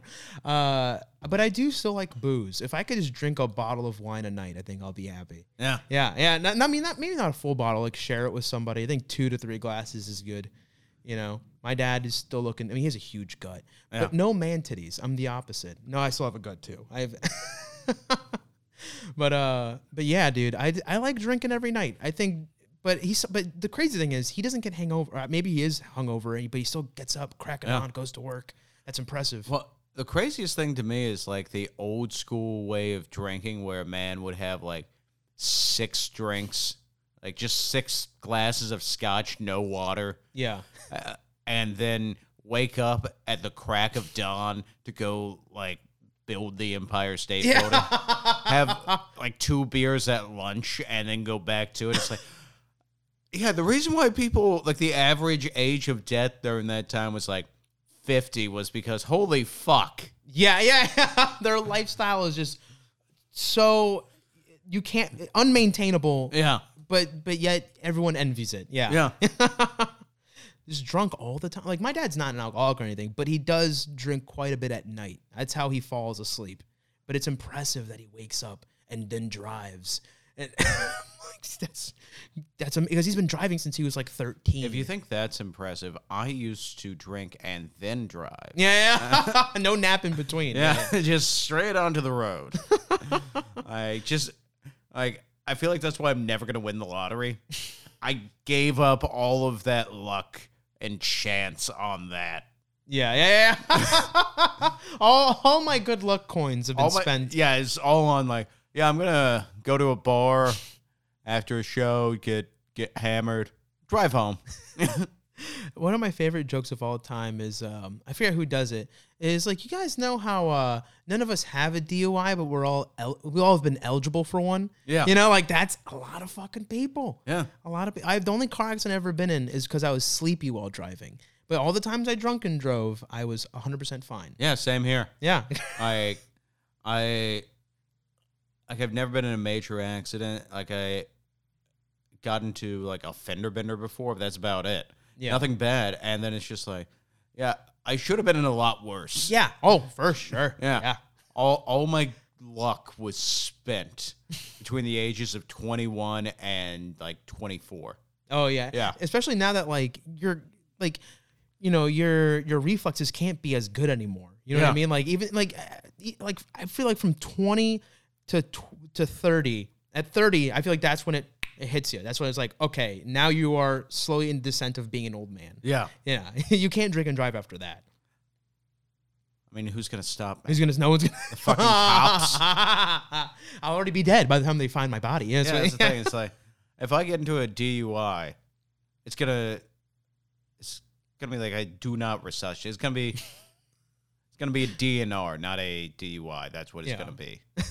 You know, I heard it's not legally binding if you have DNR tattooed on you. I can't imagine it is. Yeah. Especially if you had it tattooed on your ass. Then it's like, who's going to see that? Yeah. I feel like no tattoo is legally binding. Yeah, that's like, I have Kiss the Chef tattooed on my cock. Why is no one kissing the chef right now? You know? It's legally binding. Oh boy, what are you eating for lunch today? I had a protein shake earlier because I'm trying to be less of a fat fuck. Nice, okay. Yeah, I got that, and if you look in that fridge over there, you can see my meal prep burritos. I mean, it's already wrapped up and everything? Yeah, that's good. I'm too lazy for that. I'll just cook the meat and then I'll assemble it later. See, I'm too lazy for that. Yeah. That's the thing. It's like, no, we need to just use this motivation right now. And then shove that bitch in the air fryer. Yeah. Microwave. Uncooked chicken in the microwave. Yeah. I am a big fan. I feel like people judge me for this. I cook eggs in the microwave. You're a monster. Yeah, I'm an asshole. You know, I'll put ramen in the microwave. I don't even boil water for my ramen. I'll put it in the microwave. Once it's cooked, I'll crack an egg in there 2 more minutes and it's done. Oh, you're talking about that? Yeah, I do that. Yeah. I thought you were talking soft scramble. No, that too. I've done that as well. Jesus. Yeah, just put it in the bowl and just put salt, peppers, put it in there, pop, 2 minutes, done. I just fucking throw it in a pan for like 30 seconds. Nope, because I don't wash my pans. No. It's like, if I'm in a hurry and if I have time, I'll wash the pan and fucking cook it. But if I'm like, no. I want to go to bed now. Nice. Yeah. Or just reuse if it's bacon grease, I'm not washing it. That's good grease. It's flavor. Like, this is butter and olive oil in there. Yeah. Like, that's fine. Yeah, it's okay. Yeah. Unless it's just like old rotting pieces of chicken in there. Like, all right, now I have to. Yeah. Otherwise, just fucking use the same shit. Yeah. I'm going to keep on using that until I get grossed out by it. Yeah, until it's like, these eggs taste like everything I've ever cooked ever. Yeah. This is a super omelet. Yeah. But, I was about to say, one time I fucked up big time. I was being really lazy. I was like, I want a boiled egg, but I don't want to wait for the water to boil. I'm just going to put the whole egg just in the microwave. And then it was going, and I heard I heard it like moving around. I was like, is it alive? Like, what's going on in there? And then, pop, yeah, like you said, pop, and fucking the door swung open, egg pieces everywhere. I was terrified. I was like, is that a gunshot? What the fuck happened? I was scared. And then after the fear went away, I was like, I have a lot of cleaning up to do. There's scrambled egg everywhere. My worst one was setting that toaster oven behind you on fire. That's fucking scary. Like, I didn't even think about it. It's like butter. Put butter on a bagel, put in the toaster oven. I walk away, go to the bathroom. I get out. It's like, there's just flames shooting out from the bottom. You ever preheat your oven and forget you have a pizza box in there? I've done worse than that. Oh, really? I forgot there was a cutting board in there. Oh, did it melt? Did it get every? Oh, yeah. Fuck. That's the worst. My friend's a firefighter, and he says, you don't know how many times we've had to, hose down a home because someone was preheating their oven with shit in it. Like, that's actually a big common thing. Yeah. There was one time where my roommates, old ones, they had left food in the oven. I didn't know that. Mm. Like, it was like leftover pizza. And it's just like, do that, preheat it while I'm getting a shower. I had like some bread dough in the fridge, so it's like, all right, really high temp, so like 400 degrees. It's going to take a while, so take like 15 minutes, bathroom. I get out. There is an active fire. Oof. And I'm just tossing water into the oven. Jesus, that's fucking. It's like, yeah, no one has a fire extinguisher. No one has a fire extinguisher at their home. And even if they did, I'd have to stop and read the instructions. Yeah, I don't know how to fucking use it. No, it's like as the fire's raging, I'm like, so then I fucking and then no, it's not working. It's getting warm in here. Yeah. It's like I might as well just evacuate. Fuck this. Yeah. I think it's always funny. Like I always think, like if there was a fire happening right now, and like if I was in my childhood home. And it's like, should I grab? Like, you're not supposed to grab it. You should just march right out. But would anyone in this house stop to make sure they got the dog? Would anybody? I don't think I would. I think I'd leave her, hoping someone else would get her. Like right now, like my parents have two dogs, and one of them would get out fine. The other one is blind, has Cushing's arthritis, fucked up joints. Like one of his legs can just pop out a socket and he can pop it back in. Oh. And it's just like, at least one dog's getting saved. Yeah. If we leave the door open, they'll find their way out. They'll run away. Like, yeah. Have you ever seen someone give a dog an insulin shot? Because I have now. Man, they have to make it more like common to put dogs down. You know what I mean? It's like, once you find out your dog has arthritis, then just do it. Well, it's like he's blind. He's got 40 fucking other things wrong with him. Yeah. Dude, it's a dog with PTSD. It's not even a joke. Like, when they adopted him, he had just a scar on his side. He was skittish around people. Oh, man. He's never known joy. Yeah. There was no joy in that dog's life. It's fucking insane. It's like a soldier who came home from war. It's just like, I saw what Agent Orange did to those men, man. I can't go back. Can't go back to civilization. It's like Lieutenant Dan never met up with fucking Forrest Gump again. Oh, yeah. Yeah, just, that's his life. Yeah. Just leave me to rot in the chair. Just fucking... We lost so many good men. I was in charge. Their deaths are on me. I deserve to be in this chair. No, it's fucking crazy. Yeah. I got no idea what's wrong with that dog, but he freaks me the fuck out. It's fucking, man. People forget that like some dogs are also assholes. Like they could be, completely healthy, but they don't like people. They don't like doing shit. They're just dicks. They're still shitting on the couch, even though they're 10 years old. They know to shit outside. My dog growing up, if she wanted to go outside and you wouldn't let her outside, she would shit wherever you wanted it least. Yeah, she knew what was where it was like inappropriate. She would do that on purpose. Like she would either shit or piss. Like if you left the door open to your room on your bed, it's fucking evil. That's malicious. Yeah, man. The worst is like also like dogs with anxiety. Like my dog back home, if you like leave the house, like it's fine if you leave to go outside, grab an orange, come back in, right? She's cool with it, sort of, kind of. We get it. Yeah. You're from Florida. Yeah. We do have an orange show. It's sour oranges though. But you're from the Caribbean. Yeah. That's where those are from. But if she sees you get into a car and drive away, yeah, instant piss on the floor, just instantaneous. Like it's not that she's mad that you're gone. She's scared that you're gone. Yeah. Yeah, just like, because you could hear it in her voice, like, ah, ah, just like you could hear, it's fear. Like, why? I mean, I've never had that with a dog. Like, when my dog was a puppy growing up, she was like that, but she got out of that quickly. She'd also get so excited when someone came home, she would run down the hall and leave a trail of piss.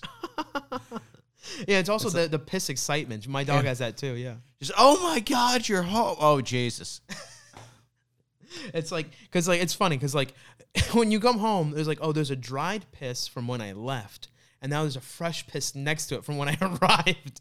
So I have two different types of piss to clean. It was like one of the second week we had her, my dad came home from work, and she hears the car door. She runs down the hallway, and there's just a trail. She's pissing while she's running, right? Yeah. Funniest part was my brother goes out of his room. What's all that noise? Oh. Falls, slips on the piss. One of the worst things that happened to me with my dog was I picked her up, and I was just like walking around with her for some reason. I guess because someone had the door open. We didn't want to run outside. Did you drop the dog? I didn't drop the dog. I've done that a couple times. No, but so I put the dog down, and I'm out doing something else, and then I look at my arm. I'm like, what's this red shit on my arm? And I'm like, what's this wet red, what the fuck? And I... am I bleeding? What happened to me? And I was like, no, the dog's on her period. The dog just perioded all over me and didn't tell anybody because she's a dog. I'm so happy that my dog was neutered. Yeah. We neutered her after she started having a period. Yeah. My dog was so dumb growing up. She used to climb up things. She's a dachshund, mind you. So like this big weenie dog. And one time we found her around the roof line. She climbed up a tree chasing a squirrel. It was like low branches, so she just hopped from branch to branch. What? It's a ninja dog. Oh, it's like, yeah, dachshunds. They dig holes, and they never dug a hole in her life. We used to come home, and she had moved the furniture so she could hop on the kitchen table. That's funny. That's very like cat-like dog almost. Like they probably see height as like a form of superiority or something, yeah. Well, like, she refused to sleep in her bed, and she just got her own spot on the couch, like, on the back of it. Oh, man. She started dragging, like, she had, like, the bed and a blanket. She tried dragging the bed up there, couldn't do it, got the blanket up there. This is my spot now. That's fucking hilarious. This is my, like, this is my room now. Yeah. That's fucking wild. You know what's weird is that I feel like most cats are assholes. It's weird to find a cat that is normal. That's just chilling all day. You know what I mean? Best cats I've ever met. It's like, oh, they're like a dog. Yeah. That's a good pet. Yeah. The goal is to be dog like. Yeah. Like one of my friends growing up, he had a cat that would play fetch, would just like sit down in your lap for pets, all that kind of stuff. Just hang out. Yeah. Well, my sister's cat, for some reason, is like the devil. I don't understand it. And I think what it is that it has anxiety because my sister has anxiety. I think like it, I think someone said like, yeah, your mental illness will rub off on your animal, right? Like some people say like, oh, get a dog if you're depressed, it'll help out. No, you're going to have a bummed out dog that needs Xanax. That's what's going to happen. I mean, my parents are old. My dad has OCD and I'm pretty sure they both have depression. So it's just like, yeah, that's what that weird dog is like. Yeah. Because, like, the owner kind of... A lot of owners look like their dogs, and their dogs are, like, the same person on top. It's fucking weird. Yeah, my parents look nothing like their dogs. Oh, really? They have two dachshunds. They went back to the same well. And they got two dachshunds, and it's like, yeah, neither one of them... is a skinny... little, yeah. I remember I used to walk this dog, and... people would stop and tell me how, like, cute the dog was. Yeah. And, like, her owner was, like, a cute little white lady, just like this cute little white dog. And so at one point, it was the craziest shit ever. I was walking this dog, and this Puerto Rican guy pulls over, rolls down the window, and says, "Hey, that's a very beautiful dog, very cute dog." Like, did you just call my dog right now, dude? Yeah. That, I'm like, fuck. This dog is, like, when I was looking at it, I'm like, low-key, like, you're very visually appealing. Like, you are a dog. If you were a person, I'd fuck you. And then when I look to her owner, I'm like, yeah, I'd fuck the dog shit out of your owner. Well, yeah. Like, it was so strange. It was very weird. There used to be this one guy in my neighborhood, this giant fat Mexican guy, like talking 350. He had four miniature chihuahuas. You just see him walking around the neighborhood with it, and it was great. Yeah, it's like... the exact opposite. There was that, and there's this old man who has an old basset hound. The little old man, little old basset hound, and one time I was driving home in the rain, and I see him walking his dog in the rain. He's got, like, one of those, like, seafaring, bright yellow raincoats on, matching hat, and his dog has one of those seafaring, bright yellow raincoats on too, and it's like, that is amazing. I love this so much. I was doing this on stage and I kind of stopped doing it, but I had a similar kind of experience. I was walking and there's this lady with this dog, very old lady, and like both her and her dog have matching outfits, right? Yeah. It's like near Central Park. She looked very rich, and then she's like stumbling to cross the street, and then I'm like, you know, this New York City, don't help anybody. Don't push her. Wait, push her. I'm like, you're in the way, bitch. And I said, but she looks at me, she's like, would you like to help an old lady cross the street? And I was like, yeah, sure. You know, that's what good boys in cartoons do. And so I help her cross the street, and it's just like, now can you help me get home? And I'm like, what? And fuck. And so I'm like, I'm walking, I was like, where do you live? You fucking old woman. No, is that where the story ends? I'm getting there. Wait. And so I'm walking her, and then she's like, where is your house? Like, it's more down this way, more down this way. And like, people are looking at me weird. They're like, what's this black guy doing with this old fucking white lady? It's geriatric. And she's like, I'm trying to make it look like, hey, look, I have to get going. Is it close? Like, I'm trying to make sure that everyone around me, like, look, I'm not trying to fuck this old lady. I'm not trying to rob her. She's inconveniencing me right now, okay? Yeah. And so she's like, no, it's close. And she starts talking to me, and she's like, my husband, he fucking died recently. He fucking left me, and I'm all alone. And then she starts saying, like, you know what? You're, like, very handsome. And I was like, she's like, do you want any money for helping me? I'm like, no, I'm good. She's like, do you want a kiss? And I'm like, no, I'm sure I don't want to kiss. Like, no, I was like, I'm still, like, I'm... I was like, you know, I'm single now. I'm rich. I still have a lot of drive. Like, you sure you don't want to?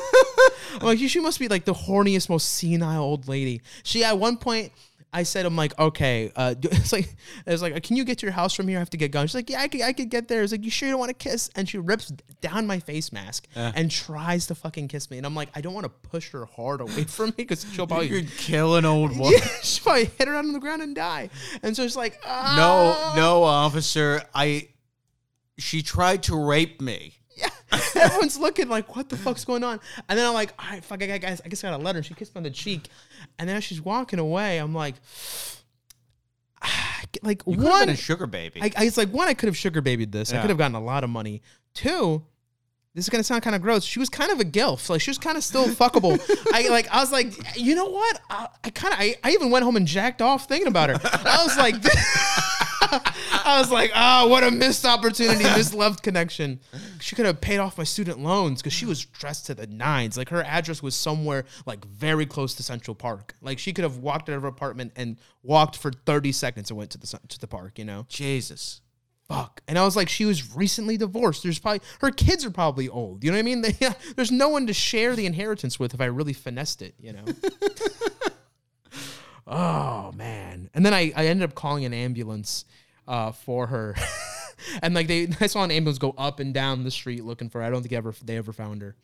Because I was like, this lady is delirious. She tried to kiss a black man. She even asked me, she's like, what race are you?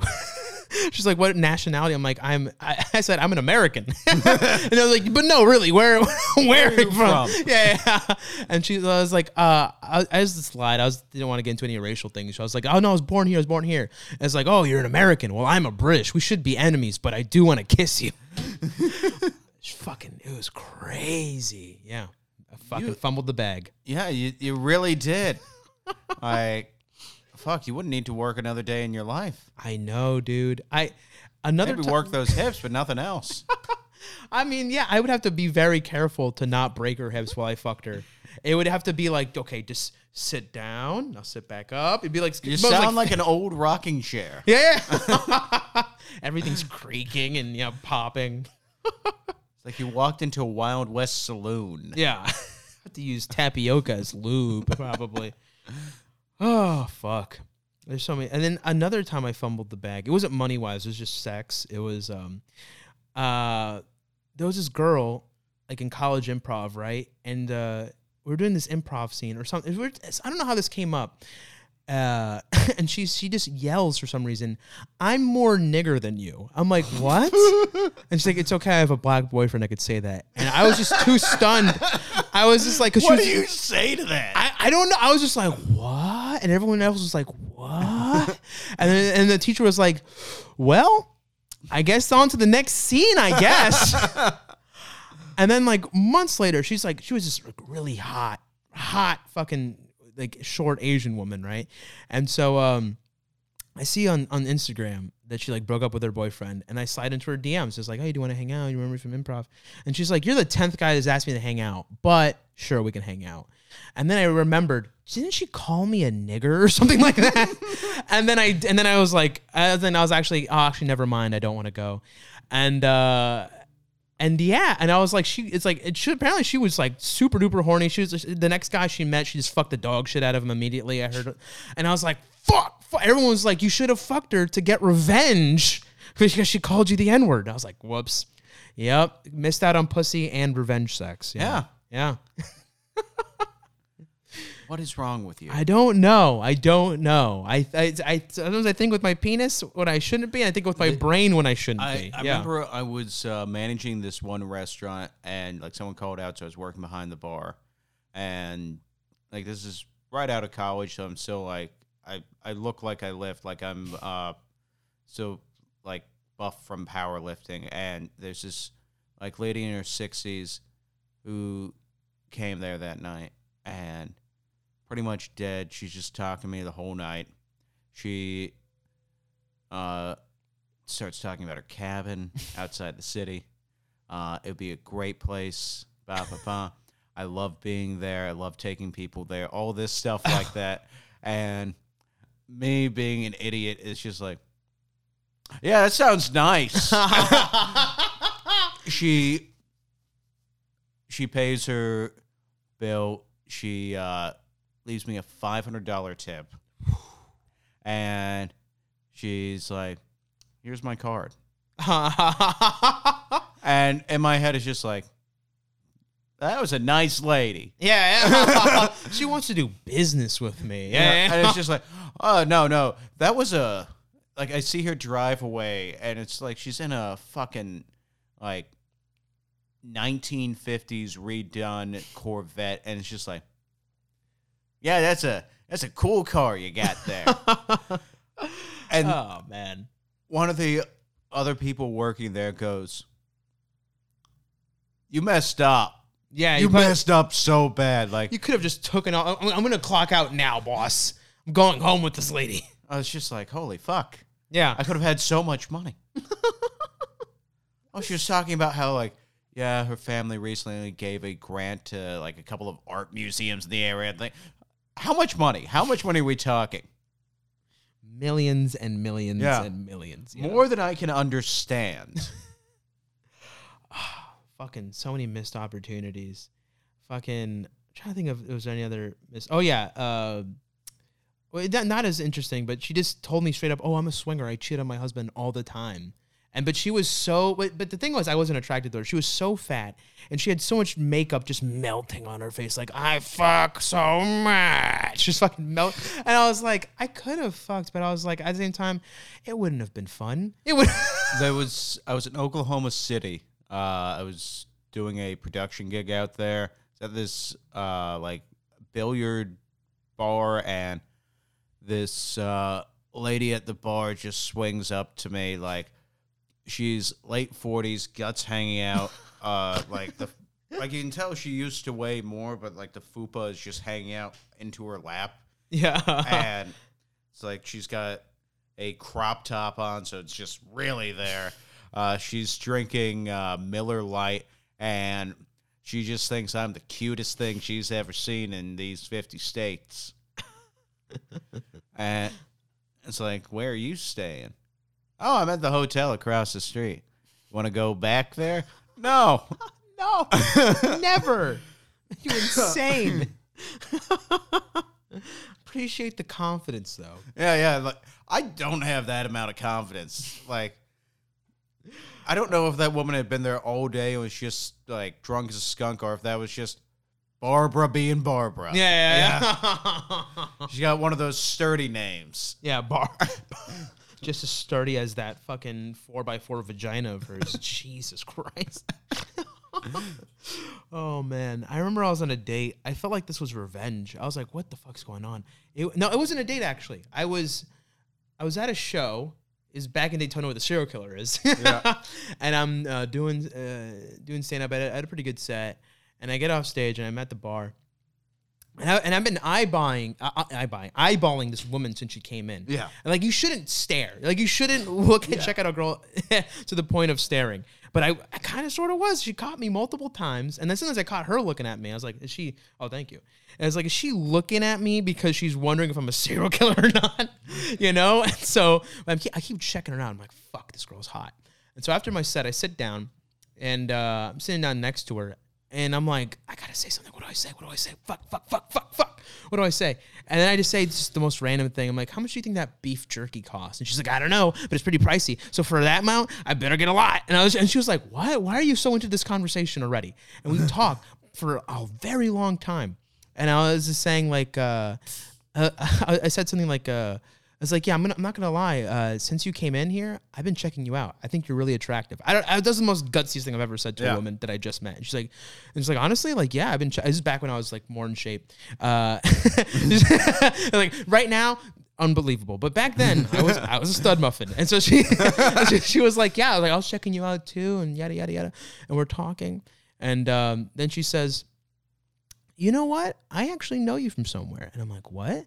And I was like, yeah, actually, now that I think about it, we matched on Tinder months ago, and you ghosted me. And I was like, fuck. And then she leaves. That shit was horrible. That shit was I guess because Tinder said she was like 50 miles away or some shit. Yeah. I was like, I'm not gonna drive that far. So I was messaging her for a while, and then I noticed the miles, and I stopped. I was a dick. Yeah. So. I was doing an open mic, and there was this hot Indian couple. Like, both of them, you looked at them and it's like, God damn, like, you people were pulled out of a magazine, that kind of couple. And it's their first date. They're going to an open mic, and they're going to go to, like, a restaurant afterwards. We got their whole fucking life story up on stage. About a week later, I matched with her on Tinder. Wait, did you say this is like they're married or they're dating? First date. I was there for her last first date. And we match. We go out on a date. which I don't know why we did, because the material I did was like, yeah, I got a hairy asshole. I look like shit. I just want to look like a gay guy because they seem like they have it all together. Like that, it was that kind of, it's just like, yeah, it's just shitting on my entire appearance. I know I look like a divorced dad, all that stuff. And it's like, okay, we match, go out on the date, and then I try to, date seemed to go well. I try to hit her up afterwards, and what she sent me was, you were funnier on stage. Oh, that happened to a friend of mine. He was like seeing a girl, and she was like, he's like, you know, you're like, she didn't say funnier on stage. Like, you're more confident on stage. Off stage, you're kind of a bitch. I was like, I wanted to beat her up. I was like, don't say that to my friend. He has self-esteem issues. I was like, that's the most evil thing I've heard someone say to a friend of mine. I was like, that's not nice. I felt bad. She called him a bitch to his face. Who does that? That's like what you say, like when you're fighting with your spouse right before the divorce papers come in. Yeah, I'm like, this is a girl you're not, like, not even boyfriend, girlfriend yet. They were just kind of like hanging out, and like they seemed like really into each other. Yeah. Like, maybe they made out a couple times, I don't know, but I was like, fuck, you barely know this guy. Why would you say that? Oh. That's downright evil. Yeah.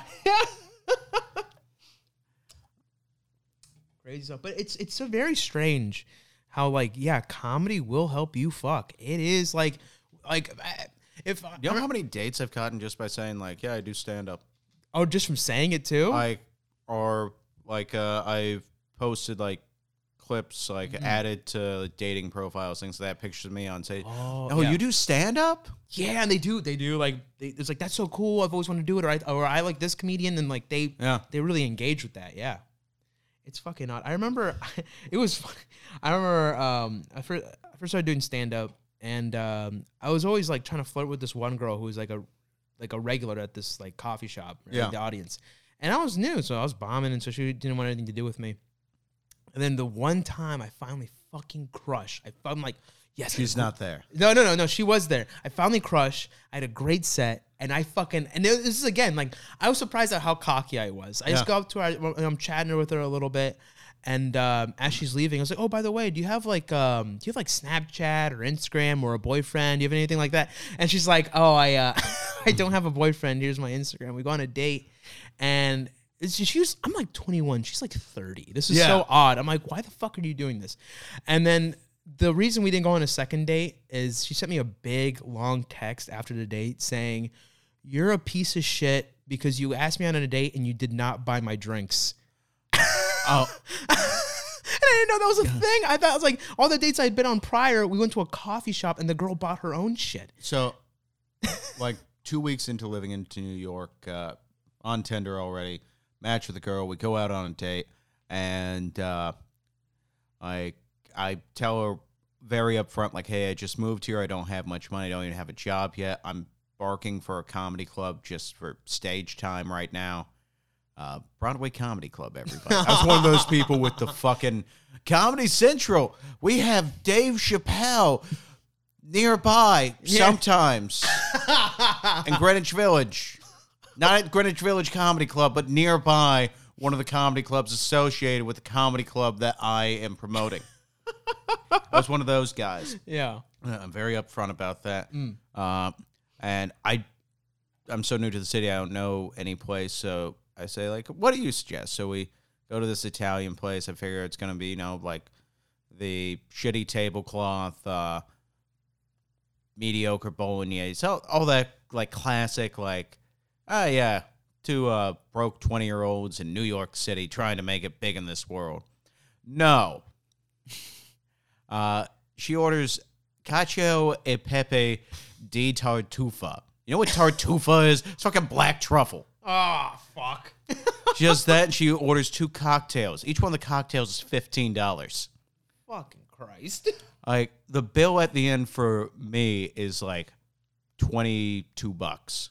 For her, it's like $70. And just like, we get the bill, and it's like, holy goddamn shit, what the fuck did we just do? We haven't been back to either of our apartments, but I feel like I'm getting fucked right now. Yeah. And she just goes, yeah, we can split it. Don't worry. Fuck it. We split it. 50-50? Yeah. No, yeah. No, it's just, fuck it. I'm a gentleman. Yeah. I do that. And then we're talking the next day. And she just goes, yeah, I feel like since you didn't pay for the meal or anything, it's not, I don't think it's going to work out. Like, you should have at least insisted on paying the meal or something like that. And it's just like, I have no money. I told you. Like, I moved here from halfway across the country chasing a fever dream.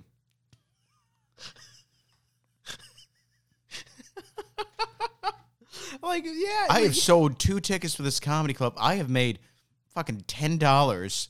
Most of the time, I'm just giving directions to people. Where's the Ed Sullivan Theater? Fuck, I don't know. Can you point me towards the Guggenheim? 2 streets down, 1 block up. I don't know. Yeah.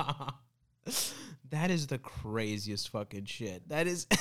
It's like, yeah, I know you're poor, but you should still be a gentleman. I'm like, fuck off. I can't be a gentleman when, like, my rent...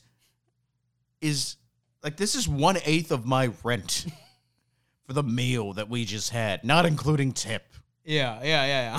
I'm going to be homeless with cacio e pepe at my stomach. You know how absurd that is? That's Also, have you ever tried eating spaghetti on a first date across from someone? It is a terrible idea. Oh, like, yeah. It is not a date food. That is a relationship food. Mm. You don't start up, twirl it up. Oh, man. Or if you're uncultured and you're eating the spaghetti with a knife or something, or you're just put it in a spoon. I don't know these things. I was raised in a Dominican household. We ate rice and beans every day. Oh, it's like, for some reason, like when I was growing up, my parents, terrible cooks until after I left. But it was just like, yeah, I didn't like any of the spaghetti we made at home because it was just like overcooked and... used shitty Prego sauce, and it's just like, yeah, I'll have some of the French bread that we got from the grocery store for $1. You know what's weird? As like a little kid, I hated my mom's cooking. Yeah. I was like, this is dog shit. Make me a sandwich. Throw what you made in the trash. Just imagine you at 8 years old. Mom, this is some of the worst garbage that's ever been put in front of me. Like, Timmy, no, he's a grade ahead of me, but he's got the wrong with him. I saw him shit and eat that. That looked better. Yeah. I've eaten crayons with more flavor than this, Mom. Yeah, the crayons got a little bit of pepper on them, Mom. What the fuck is this? No, but it's like, it was weird. I hated it. And then one day, I was like in middle school, and I just skipped lunch for some reason. I guess I didn't have lunch money. I come home, she puts all, I get a plate of food, and I eat it, and I'm like, it just clicked. I was like, this is the best fucking food I've ever had in my life. And it was like, that's when I started really gaining weight. I was just getting seconds of my mom's food, passing out from the itis. It was either because I was so hungry or my palate changed. I don't know what it is. And now I always engorge myself on my mom's food. I don't get it. That's the thing. Like, my mom, like, I grew up poor, and it was just like my parents grew up from their parents' cooking, which is all Depression era. Yeah. So it's like... I didn't know what a non-well-done piece of beef was. Like, and we always got the stuff, like, you know how there's a lot of grocery stores that's like, it's going to go bad in 2 days section. Mm. That's where we got all the meat from. So it wasn't the best quality stuff to begin with. And it's just like, every piece of chicken I had growing up was dry and stringy. Ooh. It was under-seasoned. And then it's like... I turned like 15, 16, and I started cooking some stuff for myself all the time. It's like, oh, yeah, we're going to learn how to cook, too. Yeah. And it's like, now everyone in my house is a fucking chef. Seriously, like, there's a text thread between me, my mom, and my brother where it's just fancy-looking food going back and forth. Like, my brother is a literal chef now. Oh, really? And he was afraid of the oven. He got burned one time, so it was up to me to make the Pillsbury biscuits. Yeah. But speaking of like brother fears, it's like weird coincidence. My big brother, when he was a kid, he found a cockroach in his ear once, and now he's like he's one of the like he's a little older now. He's like 34 now, so he's not as ripped as he used to be. But he used to be like pretty big, jacked, yoked guy. Yeah. He'd see a cockroach and become the world's biggest bitch. He's like, Michael, get in the room right fucking now. I'm like, what the fuck? I was like, go kill that cockroach, go kill it. Oh, yeah.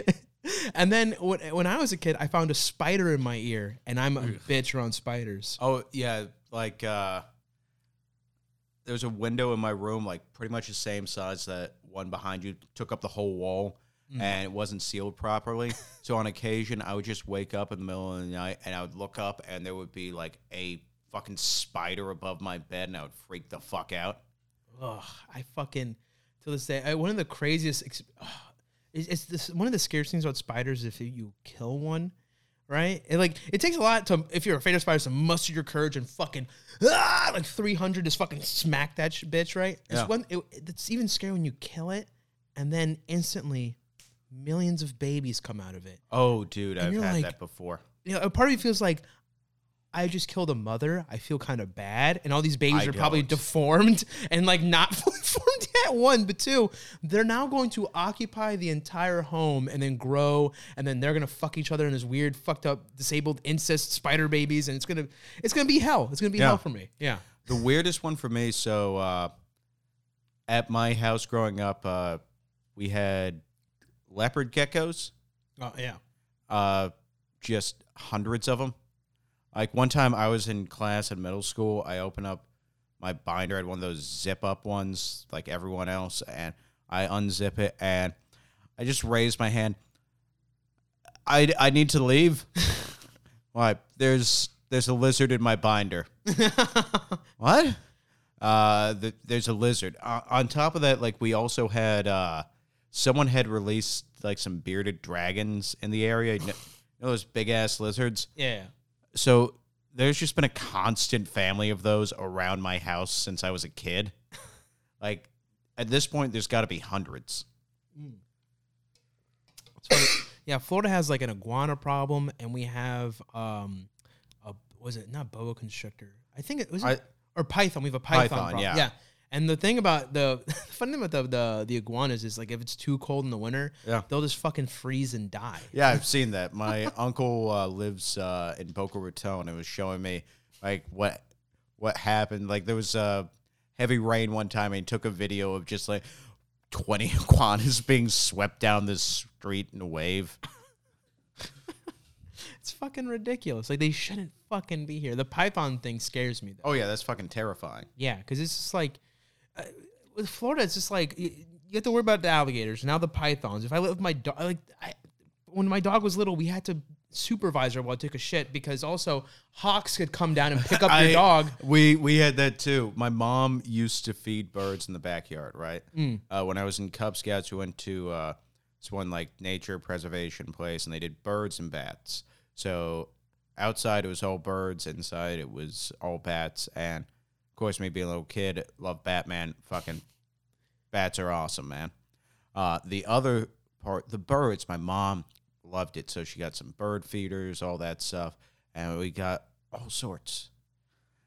The hawks took notice of the small birds. So eventually she was just feeding the like livestock for the big birds. Like, they just... Like, this time of year when she's feeding birds, they're just waiting on the fence for the small ones to show up. That's fucking terrifying. I've been scared. Not scared, but, like, when I was a little kid, I definitely was because I almost got hit by a hawk. I was in, like, kindergarten, first grade, and my dad's walking me to class, and he's like, oh, what's that up in the sky? Oh, that right there's a hawk, and... We just see it getting closer and closer, and he just, like, gently nudges me out of the way. It lands, like, a foot away from me, does a roll on the ground, looks at us embarrassed, and it trots away, like, maybe 15, 20 feet, and goes back in the air. Okay, that's too big for me. Yeah. Sorry, guys, for the problem. That's fucking crazy. You know, it was one of my greatest fears as a kid. You remember 1,000 Ways to Die? Yeah, of course. So one episode, it was a hawk picks up a turtle, sees a bald guy's head, mistakes it. Yeah, and drops it on him, mistaking it for a fucking rock. So that's part of the reason why I wear a hat all the time. It's not bald shame. It's like, I don't want to get murdered by a hawk. Yeah. That's a very specific fear. Like, not attacked by a hawk. Used as a tool by a hawk. Yeah, yeah. To crack open a fucking turtle. I think there's not a lot of hawks up here in New York, but in Florida, I feel like there's a good amount. Of like, you go into Manhattan, there's a few places with them. Oh, really? Yeah. Yeah, I'm not fucking... Fear reactivated. Yeah. But I don't think there's any... Maybe there's turtles, though. I think there's probably some parks where there's a turtle somewhere. You know what's fucking freaky? What? You ever seen a pelican? Mm-hmm. You ever seen a pelican eat a dog? Oh, what the fuck did you just say to me? What the fuck? I was in Houston on a class trip. Oh, God. And there's just like a stray dog wandering around, and I see this pelican just... Oh. You can see it like writhing around there, trying to force it down. Oh, I don't know what the aftermath was, but I was the only one to witness it, and it's just scared the shit out of me. Wow, because you gotta remember, these birds are like, you know, they used to be dinosaurs. Yeah. So they're like, they don't give a shit. It's like that they used to be. They are still dinosaurs. Yeah. Oh, fuck. That's so creepy. Because it's a dog. Because I guess birds don't have apathy. They don't see things, be like, oh, that's a cute little animal. I won't murder that. No, they don't give a fuck. I mean, parrots just freak me out because they're too smart. Oh, yeah. Parrots and, like, blackbirds, like all the... Oh, yeah, like, crows and shit. Blackbirds, crows, cowbirds, all those ones like that. It's like, oh, no, they actually have intelligence. That's horrifying. They have memories and grudges. Yeah. Yeah. They will fucking, like... But they also make friends. Because if you leave out, like, food for them... They will then bring you shiny objects and trinkets. Yeah, like the ones my mom used to feed on occasion. We just find random shit on the little table outside. Mm. They have alliances. They have enemies. They have a fucking... Like, I don't trust an animal with a hit list. Yeah. Because if they get organized enough, which they will eventually, there's like 100 crows just flying at you at once. One of them's going to get a beak in your eye. That's fucking crazy. Beak, claw, whatever. It's... Going in there, like I've been attacked by blue jays before. What? Because they're related to crows, right? I don't know, but I know that they're aggressive, especially around their nests. Oh. And I would just walk my dog around the neighborhood and just swoop down through my hair. And I just had to pick up my dog and run down the street while this 7-ounce bird tries to murder me. That's fucking... I'm pretty sure they are related to crows. I'm pretty... Like, even though they don't look alike at all. But the craziest bird of all time... Well, you don't back... I don't back the blue. Okay? I don't... No. You can back the blue as much as you want. I don't. No. The birds are always trying to stop and frisk me. That's what... It's just pecking around my body. No, but the worst ones are fucking geese. When I was a kid, after my brother's bar mitzvah, like we had a bunch of leftover bagels. This is the most Jewish sentence in the world. You guys didn't eat them all? What? There was a marble rye bagel, and I'm just feeding the ducks in the park nearby, just trying to get rid of them. And it's like, oh, yeah, birds love this. Hello, kid.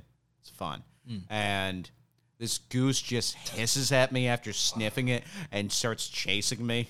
Fucking, and they hiss. And they have teeth. Yeah. The devil. God damn it. Like, what's with the aggression? Why? Is it a territorial thing? Or are they just... I feel like they're just evil. There's something demonic about those things. I feel like the only one worse than that is a swan. Really? Swans chase people? Not only that, but they are protected under the Migratory Bird Act, same as geese. But if you go to England, they're all owned by the Queen. Literally every swan in the British Isles. So if you kill a swan that attacks you there, you're in trouble with the crown. You've killed a pet of the queen. Yeah. What? Like, but seriously, if a cop sees you do that, there's like a really hefty charge. So like you know what the Migratory Bird Act is? I've heard of it, seconds ago.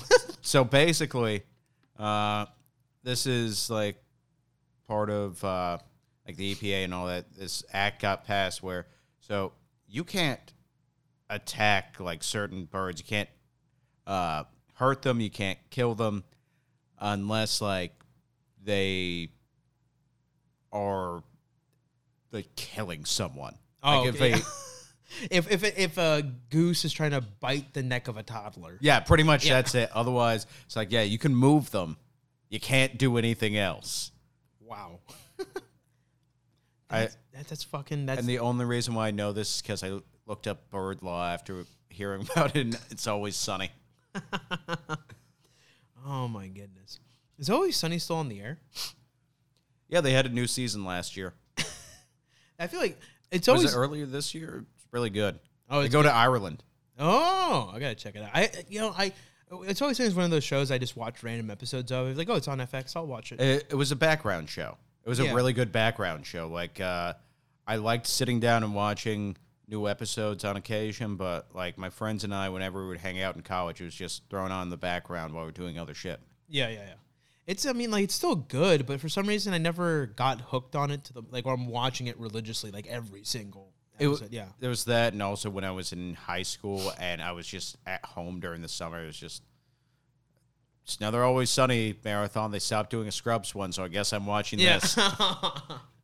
Man, it's almost like kind of like MTV and Ridiculousness. It's like, Comedy Central. I'm pretty sure that's the only thing on that channel now. Yeah, I mean, they do sort of kind of other things, but very rarely.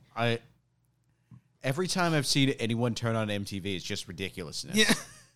Because, like, I don't know. I watched, like, a mini documentary on it, and it was basically that Rob Dyrdek is just really good at business. Like, he just got more and more and more control over the show and, like, more and more, like, leverage. And to the point where, like, he was just doing so much shit for the network that he was able to, like, they just got super lazy and stopped making new shit. Well, it also costs next to nothing to make. They're just going over videos on the internet. Why do you think Tosh.0 lasted so long? Exactly. It costs nothing, and it's addicting. Because because Rob Dyrdek is not as funny as Daniel Tosh. Yeah. But any monkey can fucking make commentary on a video. Yeah. And you'll watch it, It's addicting. Yeah, I fucking love watching any of that shit. Just... Yeah. Like, your mom's house has another live episode next week. Wait, what's your mom? Wait, what is that? Tom Segura's podcast with his wife. Oh. Have you never seen the live episodes? Do you not know? No, I've never seen. I've only seen, like, clips. Yeah. So they're live ones. They'll call them, like, the hard episodes and things like that because they show some fucked up shit. What? So are they watching, like, snuff films or something? Or like, it's videos that have been sent to them, they found on the internet, and it's like, I saw a man drill into his penis. Fuck. Ah, those are the worst. I saw a woman just get diarrhea shit on. I don't mean like a little bit like, yeah. Ooh. I mean like, it looked like someone poured a bucket of shit on her. Like, bruh, that's fucking crazy. You know what I'm gonna send? I want to send them. You know the porn. I watch too much porn. I'll just preface that already. We're to the point where I know their names. A lot of their names. I used to do porn reviews. The only time Andrew Schultz has ever said my name is because his assistant. He used to do Orlando comedy, and so he told Andrew. They were talking about something about porn. He's like, "Oh, I know a guy who does porn reviews." And he's like, what? Is the guy who reviews porn? He's like, yeah, his name is Mike Almanzar. He does porn reviews. Yeah, I don't do them anymore. But he was like, oh, Mike Almanzar. I'll go look that up so I can find some good porn. One porn star puts two girls, one cup to shame. Caitlin Katsaros, because she's done some normal porn, but the stuff she does on her OnlyFans, crazy fucking. Because I only know because her Twitter has like. Like previews, yeah, right, and the preview would be like, "Hey, it's me and this hot girl just hanging out. We're making out, okay." I was like, Then they start punching each other. All right, that's a little extreme. All right, now they're puking everywhere. Now they're doing a puke enema into her asshole, and she's pooping out the puke, and a little bit of poop comes out. It's just like, what the fuck? It escalates and escalates and escalates. It's just like, what the fuck? Like it's like two girls, one cup grossness, but they're also punching each other in the head. It's insane. Some of that shit just sticks with me. Not the, gross out stuff like that, the weird ones. On xnxx.com. Yeah. There used to be, you'd scroll through, porn stars. And, the default for the longest time was alphabetical order. Yeah. So you're just going, There was one video that was, it was just a thumbnail of a woman's gaping anus with Fruit Loops and milk in her ass. Did someone come with a spoon and start eating the cereal out of there? Yeah. That's great, dude. And then he drinks the milk. With a straw, I'm guessing. Picks her up and just chugs it from her butt. He just gets behind her and just... You see the ass milk just run down. And it's like, my God. I shouldn't be this turned on. Yeah. I was thinking about this the other day. There used to be a lot of pornos where it was they were putting marshmallows and gummy bears up the girl's ass, and it made you think a girl's asshole must taste amazing. And then the first time you eat ass, you're just like, oh, she said she wiped. What's going on here? Yeah. I feel like it's like licking a battery. That was my reaction going into it and coming out of it. If it's your thing, good for you. Yeah. I'm not a fan. I feel like you should only eat ass once again, because I keep nudging it. If it's fresh out the shower, you're taking a shower with her, and you yourself, quality control, you made sure it's clean. You fucking went in there with the fucking... Hold up, honey. You messed the spot. Spread. Put the whole bar of soap up there. And you're like, all right, I know for a fact this is 100% sanitary. I still need a whipped cream and a chaser of Coca-Cola. Oh, boy. A shot of asshole. It was this one guy I knew who, those people who are way too open about their sex lives? This one guy I knew back in the DFW comedy scene. I forget his name for the life of me, but him and his wife, they used to just talk about what they did. And... they would put edible chocolate in her ass and eat it out of there. Oh, that's kind of gross because it looks like shit. It's like, you really need to make it that visual. Yeah. Fucking Christ. Just shit on each other like normal adults. Yeah. Stop teasing each other with butt poop stuff and just do it, you coward. Yeah. Oh, man. Sex is crazy. Yeah. Remember when you were a kid and it's just you had your first understanding of it and it's boy, that sounds weird. And then you become an adult, and it's oh, no, it's not that weird. And then you grow up more, and you go, yeah, some people are just fucking weird. Yeah. This. It's a horseshoe, yeah. It went from being I put my what in her what? We pee out of those. To being oh, no, it's great. It's fantastic. I recommend it to everyone. Yeah. To... Some people just shouldn't be allowed to have sex. They should not talk about it. They should not mention it to people. The craziest shit, because, I don't know. I feel like BDSM is, it is a big spectrum. It's all right, it sounds like to spank women or women spank. Yeah. It was okay, I could see that, right? And then fuzzy handcuffs, something wild that. Oh, he blindfolded me. Ooh, But then there's also the other end where it's just I once saw a woman... literally get hooks in her back, and they propelled her up to the ceiling or whatever. And I worked on a short film where they did that. Really? Yeah. But she was fully clothed, I'm guessing, right? No, really? Yeah. Topless, thong on. Did they spin her and slowly lower her onto a man's penis? They did not do that. That's when it's cool. That's when it's all right, that's fucked up that you're in so much pain right now and you're enjoying it, but it's kind of cool that you're dreidling on my dick right now. That's awesome. Yeah. One of my friends, Tom Murphy, he's another comic I know down in Texas. I've known him since college. He's one of my best friends. He has wild stories about some of the weird people he's met. One of his this one guy I knew, he had spent like tens of thousands of dollars over the years on various BDSM items. Like, he had a fucking cross in his room. To like prop women up or whatever? Yeah, but like something that could hold up his weight. Just this giant thing. And it's just like, at what point do you just go, this is a problem? Yeah. He didn't have like a great life. He couldn't spend this kind of money on it, but he did. Yeah. He was in debt because of it. I was like, I need the... I need the horse clamp 5,000. I need the bear trap 300. Put it on the card, baby. Just like, holy shit. Like, call me crazy, but like, I don't feel like I can justifiably spend that kind of money. Like the amount, like when I found out how much a fleshlight costs, it's like, damn, thank God I have a hand. Yeah. It's like, I feel like, you have to really save up for a prostitute. You know what I mean? Like, because you could get a cheap one, I guess, in Amsterdam for $50 and for like an hour or some crazy shit. Yeah. But if you want one that like is high end, like I feel like you have to take a trip to Las Vegas, really save up, have fun, eat good steaks, gamble, and then fuck the most beautiful woman you've ever seen in the world. Like, why are you a prostitute? Oh, you're from Russia and escaping political persecution. This is kind of sad, but. You cost $5,000 and I could use not a condom. You know, so that's great. You know, you can fuck porn stars. There's like a website for it. I've heard of that. Yeah.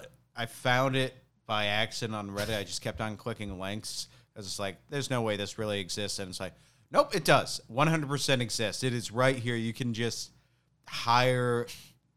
There's like dozens of porn stars on there alongside like other like prostitutes, and it's just like. Again, just like, prostitute. Brandi Love. Prostitute. Janice Griffith. Okay. I feel like this is, like, I mean, I'd have to get in shape for it, but I'm like, if comedy does not work out, I really might start a porn company. I'm just going to take out a big loan, get a fancy camera, a whole crew, and just fucking just make a porn and be the only male actor. What do you think you are, James Dean? No, I have a normal wiener, but I could still think because I went to film school. I have an artistic vision. We're gonna do a lot of color correction. Yeah, this stuff is gonna be beautiful. There's gonna be plot and everything. Yeah, that's what I was thinking because I was like, gonna be like Amistad, but with tits, happy tits.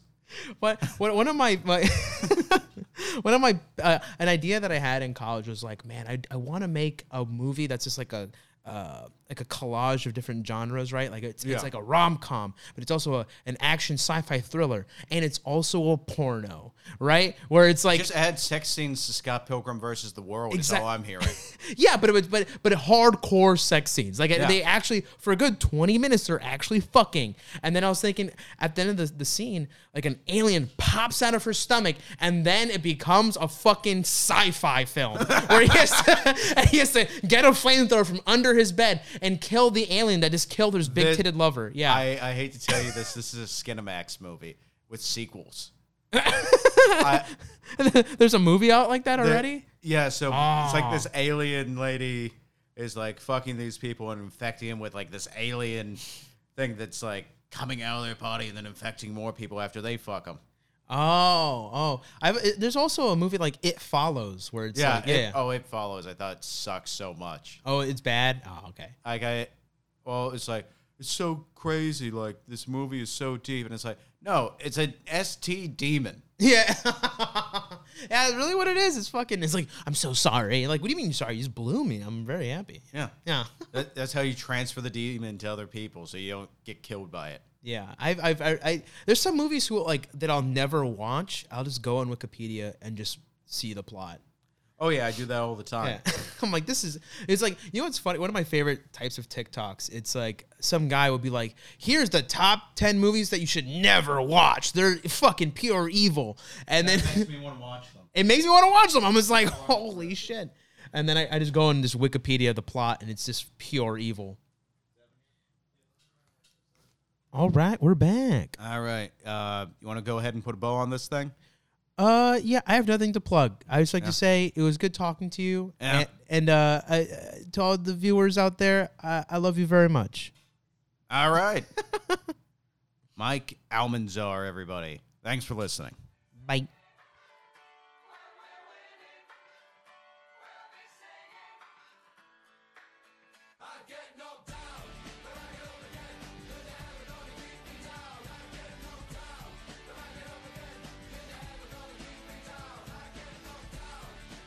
All right, guys, that was Mike Almanzar on the podcast. It was great talking with him. I hope you guys didn't notice that pause there in the center. I noticed that pause. Hopefully you didn't. I heard it. That was me going to the bathroom and probably poorly editing this together. Who knows? But either way, Mike was a joy to have on podcast. And if you get any chance at all to see him in person, please do. He's pretty active online. He's pretty active in person. He is a hilarious force of nature. Keep your eyes peeled for him. Keep your eyes wide open, looking for things with Mayhem Comedy Inc. And, of course, keep coming back to the podcast. We love having you. Thank you. Have a good one, folks.